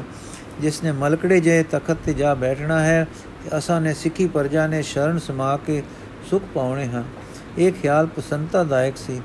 ਸੰਗਤਾਂ ਖੁਸ਼ ਸਨ ਜੋ ਉਹਨਾਂ ਦਾ ਇਹ ਅਨੁਮਾਨ ਗੁਰੂ ਸਚਾ ਰਹੇ ਹਨ, ਸਚਾ ਰਹੇ। ਇਹ ਖਿਆਲ ਤੇ ਇਸ ਪਰ ਇਹ ਖੁਸ਼ੀ ਦਿਲਾਂ ਵਿੱਚ ਹੀ ਨਹੀਂ ਲੁਕੀ ਰਹੀ। ਸੰਗਤ ਵਿੱਚ ਇਹ ਕੰਨੋਂ ਕੰਨੀ ਗੱਲਾਂ ਵੀ ਹੋਣ ਲੱਗ ਪਈਆਂ। ਤੇ ਮਾਤਾ ਸੁਲਖਣੀ ਜੀ ਨੇ ਵੀ ਸੁਣ ਪਾਈਆਂ। ਮਾਂ ਦਾ ਪਿਆਰ ਅਪਾਰ ਕੋਮਲ ਸ਼ੈ ਹੈ। ਉਹ ਸੁਣ ਕੇ ਧਰਮਸ਼ਾਲ ਆਈ ਤੇ ਸਤਗੁਰ ਦੇ ਚਰਨਾਂ ਵਿੱਚ ਸਿੱਧੀ ਬੇਨਤੀ ਕਰ ਦਿੱਤੀ। ਕਿ ਸੰਗਤਾਂ ਇਸ ਤਰ੍ਹਾਂ ਆਖਦੀਆਂ ਹਨ, ਇਹ ਮੈਨੂੰ ਭਲਾ ਪ੍ਰਤੀਤ ਨਹੀਂ ਦਿੰਦਾ। ਆਪਣੇ ਪੁੱਤਰ ਵੀ ਚੰਗੇ ਹਨ। ਵੱਡੇ ਤਾਂ ਹਨ ਹੀ, ਉਦਾਸ ਬ੍ਰਿਤੀ ਵਾਲੇ ਅਰਤੀਤ ਅਤੇ ਛੋਟੇ ਲਾਲ ਜੀ ਸਤਸੰਗੀ ਹਨ। ਪੁੱਤਰਾਂ ਨੂੰ ਦਾਤ ਦਾਨ ਕਰੋ। ਇਹ ਲੋਕ ਪਰਲੋਕ ਦਾ ਆਪ ਦਾ ਐਸ਼ਵਰਜ ਕੁਲ ਵਿੱਚ ਰਹਿਣਾ ਹੀ ਸੰਸਾਰ ਦੀ ਉੱਤਮ ਮਰਿਆਦਾ ਹੈ। ਸਤਗੁਰ ਚੁਣ, ਸੁਣ ਕੇ ਚੁੱਪ ਰਹੇ। ਇਸ ਵੇਲੇ ਗੁਰੂ ਜੀ ਧਰਮਸ਼ਾਲ ਵਿੱਚ ਬੈਠੇ ਸੇ। ਇੱਕ ਬਿੱਲੀ ਭੱਜੀ ਜਾਂਦੀ ਘਬਰਾਈ ਹੋਈ ਲੰਗੀ ਇੱਕ ਮੋਇਆ ਚੂਹਾ ਉਸ ਦੇ ਮੂੰਹ ਵਿੱਚ ਸੀ ਜੋ ਡਿੱਗ ਪਿਆ। ਸਤਗੁਰੂ ਜੀ ਨੇ ਸ਼੍ਰੀ ਚੰਨ ਨੂੰ ਜੋ ਪਾਸ ਆ ਕੇ ਹੁਣੇ ਹੀ ਬੈਠਾ ਸੀ ਕਿਹਾ, ਬਾਬਾ, ਬੱਚਾ, ਇਹ ਬਾਹਰ ਸੁੱਟਾ। ਸ੍ਰੀ ਚੰਦ ਜੀ ਦੇ ਚਿਹਰੇ ਤੇ ਗਿਲਾਨੀ ਨਜ਼ਰ ਆਈ। ਆਪਣੀ ਵਡਿਆਈ ਫੁਰੀ ਤੇ ਲੱਗੇ ਦੇਖਣ ਕਿ ਕੋਈ ਦਾਸ ਨੇੜੇ ਹੈ ਜੋ ਚੱਕ ਕੇ ਸਿੱਟ ਆਵੇ। ਇਹਨਾਂ ਦੀ ਇਹ ਹਾਲਤ ਸਮਝ ਕੇ ਸ੍ਰੀ ਸਤਗੁਰੂ ਜੀ ਨੇ ਲਖਮੀ ਚੰਦ ਨੂੰ ਸਹਿਨਤ ਕੀਤੀ। ਉਹ ਛੇਤੀ ਨਾਲ ਬਾਹਰ ਭੱਜੇ ਕਿ ਕਿਸੇ ਸਿੱਖ ਨੂੰ ਸਦੀਏ ਜੋ ਇਹ ਕਾਰਜ ਆ ਕੇ ਕਰੇ। ਇਹਨਾਂ ਨੂੰ ਸ੍ਰੀ ਲੈਣਾ ਜੀ ਅੰਦਰ ਆਏ ਤੇ ਸ੍ਰੀ ਗੁਰੂ ਜੀ ਨੇ ਉਹਨਾਂ ਨੂੰ ਆਗਿਆ ਕੀਤੀ। ਉਹ ਜਗਤ ਦੇ ਚੰਦ ਉਸੇ ਵੇਲੇ ਆ ਗਿਆ ਪਾਲਣ ਕਰ ਆਏ। ਤਦੋਂ ਸੱਚੀਆਂ ਪ੍ਰੀਤਾਂ ਪ੍ਰੀਤ ਵਿੱਚ ਮਰ ਮੁਕੀਆਂ ਮਰ ਮੁਕੀਆਂ ਦੀਆਂ ਪ੍ਰੀਤਾਂ ਪ੍ਰੀਤ ਵਿੱਚ ਆਪਾ ਵਾਰ ਚੁਕਿਆ, ਗੌਰ ਸਮਾਈਆਂ ਦੀਆਂ ਗੌਰ ਸਮਾਇਆਂ ਦੀਆਂ ਪ੍ਰੀਤਾਂ ਤੇ ਮਿਹਰਮ ਸਤਿਗੁਰੂ ਨੇ ਆਖਿਆ, ਮੂਲੇ ਸੁਤਾ ਪਿਖੋ ਮਨ ਗੁਨੀਏ ਇਹ ਨਿਜ ਸੁਤ ਕੈ ਪਰ ਸੁਤ ਜਨੀਏ ਇਹ ਮੂਲੇ ਦੀ ਪੁੱਤਰੀ, ਦੇਖੋ ਤੇ ਮਨ ਵਿੱਚ ਵਿਚਾਰ ਕਰੋ ਕਿ ਇਸ ਲੈਣਾ ਜੀ ਨੂੰ ਆਪਣਾ ਪੁੱਤਰ ਸਮਝੀਏ ਕਿ ਪਰਾਇਆ ਪੁੱਤਰ ਸਮਝੀਏ। ਇਹ ਕਹਿ ਕੇ ਆਪਨੇ ਮਾਤਾ ਜੀ ਨੂੰ ਸਮਝਾਇਆ ਕਿ ਪਾਣੀ ਨੀਵੇਂ ਥਾਂ ਹੀ ਟਿਕਦੇ ਹਨ। ਸੱਚੀ ਨਿਮਰਤਾ ਜਿੱਥੇ ਹੈ ਉੱਥੇ ਹਉ ਨਹੀਂ ਹੁੰਦੀ, ਜਿੱਥੇ ਹਉ ਉੱਥੇ ਉਚਾਈ, ਉੱਥੇ ਦਾਤ ਨੀਰ ਦੇ ਟਿਕਣ ਦਾ ਟਿਕਾਣਾ ਨਹੀਂ। ਉਪਰਲਾ ਦਸਤਾਂਤ ਤਾਂ ਇੱਕ ਕੌਤਕ ਮਾਤਰ ਸੀ। ਉਸ ਦਾ ਭਾਵ ਇਹ ਦੱਸਣਾ ਸੀ ਕਿ ਪੁੱਤਰਾਂ ਵਿੱਚ ਹਉ ਹੈ, ਹੁਕਮ ਨਾਲ ਜੋੜ ਨਹੀਂ ਤੇ ਵਾਹਿਗੁਰੂ ਰੂਪ ਪਰਵਾਹ ਨੇ ਉੱਥੇ ਨਿਵਾਸ ਪਾਉਣਾ ਹੈ, ਜਿੱਥੇ ਹਉ ਨਹੀਂ ਤੇ ਹੁਕਮ ਨਾਲ ਅਜੋੜ ਨਹੀਂ। ਇੱਕ ਸੁਰਤਾ ਹੈ। ਹਾਂ, ਇਹ ਜਿਸ ਤਰਬ ਨੇ ਬਾਜ ਦੀ ਤਾਰ ਨਾਲ ਸੁਰ ਹੋ ਜਾਣਾ ਹੈ ਉਸਨੇ ਬਾਜ ਵਿੱਚੋਂ ਪ੍ਰਕਾਸ਼ ਪਾਉਣ ਦੀ ਸੁਰ ਨਾਲ ਉਹ ਆਸ਼ ਦੇਣੀ ਹੈ। ਹੋਰਨਾ ਬੇਸੁਰੀਆਂ ਤਰਬਾਂ ਨੇ ਉਹ ਸੁਰ ਨਹੀਂ ਦੇਣੀ। ਸਤਗੁਰ ਜੀ ਨੇ ਸਾਰਾ ਕੁਝ ਦੱਸ ਕੇ ਫੇਰ ਗੂਝ ਰੂਹਾਨੀ ਭੇਦ ਦੱਸਿਆ। ਨੈ ਕਿਸੂ ਕੇ ਕਰ ਬਿਖੈ ਸਭ ਕਰਤਾਰ ਅਧੀਨ। ਜਿਸ ਪਰ ਕਰਨਾ ਦ੍ਰਿਸ਼ਟ ਹੈ ਤਿਨੇ ਬਸਤ ਲੀਨ। ਮੂਲੇ ਸੁਤਾ ਅਰਥਾਤ ਮਾਤਾ ਸੁਲਖਣੀ ਜੀ ਸੱਚ ਪ੍ਰਤੱਖ ਦੇਖ ਕੇ ਮਨ ਕੇ ਮੱਥਾ ਟੇਕ ਕੇ ਘਰ ਟੁਰ ਗਏ। ਭਾਵੇਂ ਉਦਾਸ ਤੇ ਨਿਰਾਸ਼ ਗਏ, ਕਿਉਂਕਿ ਪੁੱਤਰ ਪ੍ਰੇਮ ਨੇ ਉਦਾਸੀ ਨਹੀਂ ਹਟਣ ਦਿੱਤੀ, ਪਰ ਸੱਚ ਨੂੰ ਵੇਖਦੇ ਤੇ ਵਿਚਾਰਦੇ ਹੋਏ ਗਏ। ਸ੍ਰੀ ਸਤਗੁਰੂ ਜੀ ਨੇ ਇਸ ਤੋਂ ਮਗਰੋਂ ਦੋ ਤਰੇ ਸਮਿਆਂ ਪਰ ਫੇਰ ਮਾਤਾ ਜੀ ਦੇ ਸਾਹਮਣੇ ਪੁੱਤਰਾਂ ਤੇ ਸ੍ਰੀ ਲੈਣਾ ਜੀ ਦੇ ਪ੍ਰਤਾਵੇ ਲਏ, ਜਿਨ੍ਹਾਂ ਤੋਂ ਮਾਤਾ ਜੀ ਨੂੰ ਹੋਰ ਸਪਸ਼ਟ ਹੋ ਗਿਆ ਕਿ ਪੁੱਤਰਾਂ ਦੇ ਅੰਦਰ ਅਭਿਮਾਨ ਹੈ ਤੇ ਲੈਣਾ ਜੀ ਦਾ ਅੰਦਰ ਇਸ ਤੋਂ ਖਾਲੀ ਹੈ ਤੇ ਬ੍ਰਹਮ ਨਾਲ ਪਰਿਪੂਰਨ ਹੈ। ਗੁਰੂ ਨਾਨਕ ਦੀ ਪ੍ਰੀਤ ਵਿੱਚ ਚਿਤੇ ਸਮਾਇਆ ਚਿਤ ਹੈ ਅਤੇ ਆਤਮਾ ਰਸ ਰਸਗਤਾ ਵਿੱਚ ਸ੍ਰੀ ਪਾਵਨ ਲੈਣਾ ਜੀ ਸ੍ਰੀ ਗੁਰੂ ਨਾਨਕ ਦੇਵ ਜੀ ਵਾਂਗੂ ਹੀ ਹੋ ਰਹੇ ਹਨ। ਜਦ ਸਿੱਖਾਂ ਵਿੱਚ ਗੁਰੂ ਨਾਨਕ ਦਾ ਇਹ ਪਰਮ ਗੁਣ ਸਪਸ਼ਟ ਹੋ ਗਿਆ ਕਿ ਗੁਰੂ ਨਾਨਕ ਸੱਚਾ ਨਿਆਂ ਕਰਨ ਵਾਲਾ ਹੈ, ਸੱਚਾ ਜੋਖ ਜੋਖਦਾ ਤੇ ਸੱਚ ਪੱਲੇ ਪਾਉਂਦਾ ਹੈ, ਪੁੱਤਰ ਨੂੰ ਪੁੱਤਰ ਹੋਣ ਕਰਕੇ ਨਹੀਂ ਪਰ ਗੁਣਾ ਕਰਕੇ ਕਦਰ ਦੇਣ ਨੂੰ ਤਿਆਰ ਤੇ ਨਾ ਹੋਣ ਕਰਕੇ ਪੁੱਤਰਤਾਈ ਦੀ ਮੋਹ ਦੀ ਨੈ ਵੀ ਸੁੱਕੇ ਪੈਰੀ ਤੁਰ ਕੇ ਲੰਘ ਜਾ ਸਕਦਾ ਹੈ। ਤਾਂ ਖਿਆਲ ਫੁਰ ਆਇਆ ਕਿ ਦੇਖੀਏ ਸੇ ਲੈਣਾ ਜੀ ਤੇ ਭਾਈ ਬੁੱਢਾ ਜੀ ਵਿੱਚੋਂ ਕਿਸ ਪਰ ਮਿਹਰ ਹੁੰਦੀ ਹੈ। ਬੂੜਾ ਤਾਂ ਬੁੱਢਾ ਜੀ ਜੀਵ ਸ਼੍ਰੇਣੀ ਵਿੱਚੋਂ ਉੱਚੇ ਉੱਠ ਕੇ ਉੱਚੇ ਹੋਏ, ਪਰਮ ਉੱਚੇ ਦਰਜੇ ਦੇ ਸਿੱਖ ਬੰਨੇ ਜਾਂਦੇ, ਮੰਨੇ ਜਾਂਦੇ ਸਨ। ਇਸ ਲਈ ਇਹਨਾਂ ਵੱਲ ਨਜ਼ਰ ਪੈਂਦੀ ਸੀ। ਲੈਣਾ ਜੀ ਪ੍ਰੇਮ ਤਾਰ ਵਿੱਚ ਪਰੋਤੇ ਸਿੱਖ ਸਨ। ਬੂੜਾ ਜੀ ਵਿੱਚ ਸੇਵਾ ਅਟੁੱਟ ਸੀ। ਬੁੱਢਾ ਜੀ ਬੜੇ ਉੱਚੇ ਸਿੱਖ ਸੇ ਪਰ ਲੈਣਾ ਜੀ ਦੀ ਉਚਾਈ ਉਹਨਾਂ ਨਾਲੋਂ ਵੀ ਉੱਚੀ ਸੀ। ਇੱਕ ਰਾਤ 3:00 ਵਜੇ ਗੁਰੂ ਜੀ ਜਾਗੇ ਬੈਠੇ ਸੇ। ਸਿੱਖ ਵੀ ਧਰਮਸ਼ਾਲ ਆ ਬਿਰਾਜੇ। ਸ੍ਰੀ ਗੁਰੂ ਜੀ ਨੇ ਕਿਹਾ ਬੂੜਿਆ ਕਿੰਨੀ ਰਾਤ ਹੈ? ਤਾਂ ਉਸ ਤੋਂ ਦਿੱਤਾ ਸਵਾ ਪੈਰ ਬਾਕੀ ਹੈ। ਸ੍ਰੀ ਗੁਰੂ ਜੀ ਨੇ ਕਿਹਾ, ਨਹੀਂ, ਪੈਰ ਬਾਕੀ ਹੈ। ਅੱਛੀ ਤਰ੍ਹਾਂ ਵੇਖ, ਤਾਰੇ ਪਰਖ ਤੇ ਫਿਰ ਆ ਕੇ ਦੱਸ। ਬੂੜਾ ਜੀ ਨੇ ਤਿਵੇਂ ਹੀ ਕੀਤਾ ਤੇ ਆਖਿਆ, ਪਾਤਸ਼ਾਹ, ਸਵਾ ਪੈਰ ਹੈ। ਤ੍ਰੈ ਵੇਰ ਸਤਗੁਰਾਂ ਨੇ ਕਿਹਾ ਤ੍ਰੈ ਵੇਰ ਉਹ ਉੱਤਰ ਆਪਨੇ ਦਿੱਤਾ। ਫਿਰ ਲੈਣਾ ਜੀ ਨੇ ਹੁਕਮ ਹੋਇਆ, ਉਹ ਬੋਲੇ, ਜਗਤ ਗੁਰ ਸਾਮੀ ਕਾਲ ਤੇਰਾ ਕੀਤਾ ਤੇ ਤੇਰੇ ਬਾਣੇ ਵਿੱਚ ਹੈ। ਰਾਤ ਜਿੰਨੀ ਆਪਨੇ ਬਿਤਾਈ ਬੀਤੀ ਹੈ ਤੇ ਜਿੰਨੀ ਆਪ ਦੀ ਰਜ਼ਾ ਹੈ ਬਾਕੀ ਹੈ। ਭਾਈ ਬੂੜੇ ਦੀ ਦ੍ਰਿਸ਼ਟੀ ਕੇ ਗੁਰੂ ਨਾਨਕ ਪੂਰਨ ਮਹਾਪੁਰਖ ਸਾਈਂ ਦਾ ਅਵਤਾਰ ਹਨ, ਪਰ ਲੈਣਾ ਜੀ ਦੀ ਦ੍ਰਿਸ਼ਟੀ, ਉਹਨਾਂ ਦੀ ਅਲੂਹੀਅਤ, ਰੱਬੀ ਰੰਗ ਤੇ ਟਿੱਕੀ ਰਹਿੰਦੀ, ਪਿਆਰ ਨਾਲ ਪ੍ਰੋਤੀ, ਲਿਵ ਵਿੱਚ ਰਹਿੰਦੀ ਸੀ ਤੇ ਇੱਕ ਖਿੰਨ ਵਿਛੜਦੀ ਨਹੀਂ ਸੀ। ਉਸ ਵੇਲੇ ਰਾਤ ਪੈਰ ਦੀ ਸੀ ਬੁੱਢਾ ਜੀ ਨੇ ਆਪਣੇ ਹਿਸਾਬ ਤੇ ਧਰਵਾ ਬੱਦਾ ਸੀ। ਸ੍ਰੀ ਲੈਣਾ ਜੀ ਨੇ ਕਾਲ ਨੂੰ ਕੀਤਾ ਜਾਣ ਕੇ, ਗੁਰੂ ਨੂੰ ਕਰਤਾ ਜਾਣ, ਜਾਣਨ ਕਰਕੇ ਹਉ ਨੂੰ ਵਿੱਚ ਨਹੀਂ ਆਉਣ ਦਿੱਤਾ। ਇਸ ਤਰ੍ਹਾਂ ਦੇ ਪ੍ਰਤਾਵਿਆਂ ਤੋਂ ਵੀ ਸਪਸ਼ਟ ਹੋ ਗਿਆ ਕਿ ਗੁਰੂ ਨਾਨਕ ਦੀ ਗੱਦੀ ਦੁਨੀਆ ਦੀ ਕੋਈ ਗੱਦੀ ਨਹੀਂ। ਇਹ ਦੁਰ ਦੀ ਸ਼ੈ ਹੈ ਤੇ ਮਾਲਕ ਨੇ ਹੀ ਲੈਣੀ ਹੈ ਤੇ ਉਹ ਲੈਣ ਹਾਰ ਸ੍ਰੀ ਪਾਵਨ ਲੈਣਾ ਹੀ ਹੈ। ਇੱਕ ਦਿਨ ਸਤਗੁਰ ਇਸ਼ਨਾਨ ਕਰਨ ਦਰਿਆ ਵਿੱਚ ਵੜੇ।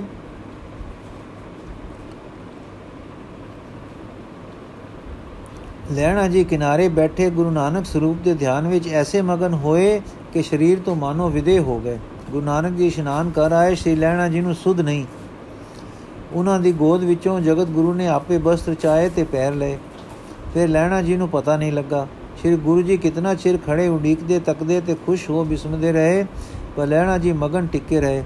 ਹੁਣ ਸ੍ਰੀ ਗੁਰੂ ਜੀ ਨੇ ਸ੍ਰੀ ਪਾਵਨ ਲੈਣਾ ਜੀ ਨੂੰ ਉਹਨਾਂ ਦੀ ਲੇਵਲੀਨਤਾ ਦੇ ਟਿਕਾਣੇ ਵਿੱਚ ਅਤਰਾਂਤਰਾਤਮੇ ਵੱਲੋਂ ਹੋ ਕੇ ਟੁੰਬਿਆ, ਤਦੋਂ ਵਿਆਕਲ ਹੋ ਕੇ ਆਪ ਜੀ ਦੇ ਨੇਤਰ ਖੁੱਲੇ ਤੇ ਸ੍ਰੀ ਗੁਰੂ ਜੀ ਦੇ ਚਰਨੀ ਲਿਪਟ ਗਏ। ਗੁਰੂ ਜੀ ਹੁਣ ਬਾਹੋਂ ਫੜ ਕੇ ਪ੍ਰੇਮ ਭਰੇ ਲੈਣਾ ਜੀ ਨੂੰ ਨਾਲ ਲੈ ਕੇ ਧਰਮਸਾਲ ਆਏ। ਸੰਗਤ ਵੀ ਆ ਜੁੜੀ। ਗੁਰੂ ਜੀ ਨੇ ਪੁੱਤਰਾਂ ਤੇ ਪਰਿਵਾਰ ਨੂੰ ਵੀ ਬੁਲਾਇਆ। ਆਪਣੀ ਜਗ੍ਹਾ ਤੇ ਸ੍ਰੀ ਲੈਣਾ ਜੀ ਨੂੰ ਬੈਠ ਜਾਣ ਦਾ ਹੁਕਮ ਦੇ ਕੇ ਸ੍ਰੀ ਗੁਰੂ ਜੀ ਨੇ ਪੰਜ ਪੈਸੇ ਤੇ ਇੱਕ ਨਰੀਏ ਲੱਗੇ ਰੱਖ ਕੇ ਤੇ ਪ੍ਰਕਰਮਾ ਕਰਕੇ ਮੱਥਾ ਟੇਕਿਆ। ਫਿਰ ਹਾਂ ਜੀ, ਜਗਤ ਗੁਰੂ ਨੇ ਆਪਣੇ ਸਾਜੇ ਨਿਵਾਜੇ ਪੂਰਨ ਸਿੱਖ ਅੱਗੇ ਆਪ ਜਗਤ ਗੁਰੂ ਹੋ ਕੇ ਮੱਥਾ ਟੇਕਿਆ, ਸਿੱਖ ਨੂੰ ਗੁਰੂ ਕੀਤਾ, ਸਿੱਖ ਅੱਗੇ ਗੁਰੂ ਨਿਵਿਆ। ਟਿੱਕੇ ਦੀ ਵਾਰ ਵਿੱਚ ਇਸ ਨੂੰ ਲਿਖਿਆ ਹੈ ਕਿ ਗੁਰੂ ਨੇ ਉਲਟੀ ਗੰਗਾ ਵਹਾਈ। ਇੱਕ ਉਲਟੀ ਗੰਗਾ ਲੈਣੇ ਜੀ ਨੇ ਕਿਕੂ ਸਹਾਰੀ? ਹੁਕਮ ਬੱਦੇ ਬੈਠੇ ਤਾਂ ਰਹੇ, ਪਰ ਆਪਣੇ ਪੀਤਮ ਜਗਤ ਗੁਰ ਸੁਆਮੀ ਦਾ ਸੀਸ ਨਿਵੰਦਾ ਦੇਖ ਵੇਖ ਕੇ ਤੜਫ ਕੇ ਬੋਲੇ, ਤੁਮ ਕਰਤਾਰ ਸਰਬ ਸਿਰ ਤਾਜਾ, ਪਰਮ ਪਰਮੇਸ਼ਰ ਸ੍ਰੀ ਮਹਾਰਾਜਾ। ਜਿਸ ਤਨ ਕੋ ਤੁਮਨੇ ਸਿਰ ਨ ਪਾਇਓ, ਉਚਿਤ ਬੜੋ ਦੁਖ ਮੈਂ ਲਖ ਪਾਇਓ। ਸ੍ਰੀ ਗੁਰੂ ਜੀ ਨੇ ਉਹਨਾਂ ਦੇ ਮੂੰਹ ਅੱਗੇ ਹੱਥ ਰੱਖ ਕੇ ਕਿਹਾ, ਬਸ ਪੁਰਖਾ, ਕੁਛ ਮੂੰਹ ਨਾ ਕੱਢ। ਜੋ ਉਚਰੋ ਸੋ ਹੋਵੇ ਸਾਚੀ, ਪੁਨ ਅਸ ਕਰੋ ਨ ਗਿਰਾ ਉਬਾਚੀ। ਆਇਸ ਮਨੋ ਅਸ ਮਤ ਮੇਰੇ, ਮੇਰੋ, ਤੂੰ ਸਭ ਕੋ ਗੁਰੂ ਹੈ ਜਗਤ ਚੇਰੋ। ਅੰਗਦ ਨਾਮ ਆਜ ਤੇ ਹੋਹੀ, ਨਿਜ ਅੰਗਨ ਤੇ ਕੀਨੋ ਤੋਹੀ। ਸਿਮਰਨ ਸਤਨਾਮ ਪ੍ਰਗਟਾਵੋ, ਜੈ ਤੈ ਸਿੱਖੀ ਰਾਹ ਚਲਾਵੋ। ਇੱਕ ਵਾਰ ਦੇ ਵਾਰ ਦੇ ਕੇ ਲੈਣੇ ਤੋਂ ਗੁਰੂ ਅੰਗਦ ਨਾਮ ਬਖਸ਼ਿਆ। ਫਿਰ ਸੰਗਤ, ਸਤਗੁਰ ਨੇ ਭਾਈ ਬੁੱਢੇ ਨੂੰ ਕਿਹਾ, ਮੇਰੇ ਪਿਆਰੇ, ਤੂੰ ਸਿੱਖੀ ਵਿੱਚ ਸ਼੍ਰੋਮਣੀ ਹੈ। ਤੂੰ ਤੂੰ ਗੁਰੂ ਅੰਗਦ ਦੇ ਮਸਤਕ ਤੇ ਗੁਰਾਈ ਦਾ ਤਿਲਕ ਦੇ। ਬੁੱਢੇ ਨੇ ਬੜੇ ਪ੍ਰੇਮ ਨਾਲ ਉੱਠ ਕੇ ਤਿਲਕ ਦਿੱਤਾ ਫਿਰ ਗੁਰੂ ਨਾਨਕ ਦੇਵ ਜੀ ਦੇ ਚਰਨਾਂ ਤੇ ਸ਼ੀਸ਼ ਧਰ ਦਿੱਤਾ। ਫਿਰ ਗੁਰੂ ਨਾਨਕ ਦੇਵ ਜੀ ਨੇ ਸਾਰੀ ਸਿੱਖੀ ਤੇ ਪਰਿਵਾਰ ਨੂੰ ਮੱਥਾ ਟੇਕਣ ਲਈ ਕਿਹਾ ਤੇ ਸਭ ਨੇ ਮੱਥਾ ਟੇਕਿਆ। ਪਰ ਪੁੱਤਰੀ ਕੋਲ ਨ ਪਾਲਿਓ ਕਰ ਪੀਰੋ ਕਨ ਮੁਰਟਿਐ। ਵਾਹਿਗੁਰੂ ਜੀ ਕਾ ਖਾਲਸਾ ਵਾਹਿਗੁਰੂ ਜੀ ਕੀ ਫਤਿਹ। ਹੁਣ ਹੁਣ ਕਦੀ ਕਦੀ ਰਾਤੀ ਪੜਦੇ ਹੋ। ਕਦੀ ਕਦੀ ਰਾਤੀ ਪੜਦੇ ਹੋ। ਤੇ ਮੈਨੂੰ ਤਾਂ ਫਿਰ ਅਗਲੇ ਦਿਨ 7 ਵਜੇ ਤੋਂ ਬਾਅਦ ਤੇ ਮੈਂ ਸੁਣ ਨਹੀਂ ਸਕਦਾ ਫਿਰ ਮੇਰਾ ਅਗਲੇ ਦਿਨ 2 ਹੋ ਜਾਂਦਾ। ਵਾਹਿਗੁਰੂ ਜੀ ਕਾ ਖਾਲਸਾ ਵਾਹਿਗੁਰੂ ਜੀ ਕੀ ਫਤਿਹ। ਬਾਕੀ ਦੀ ਸਾਖੀ ਕੱਲ ਪੜਾਂਗੇ ਵਿੱਚ ਰਿਕਾਰਡ ਹੋ ਜਾਵੇ ਹਾਂ ਹੋ ਗਿਆ।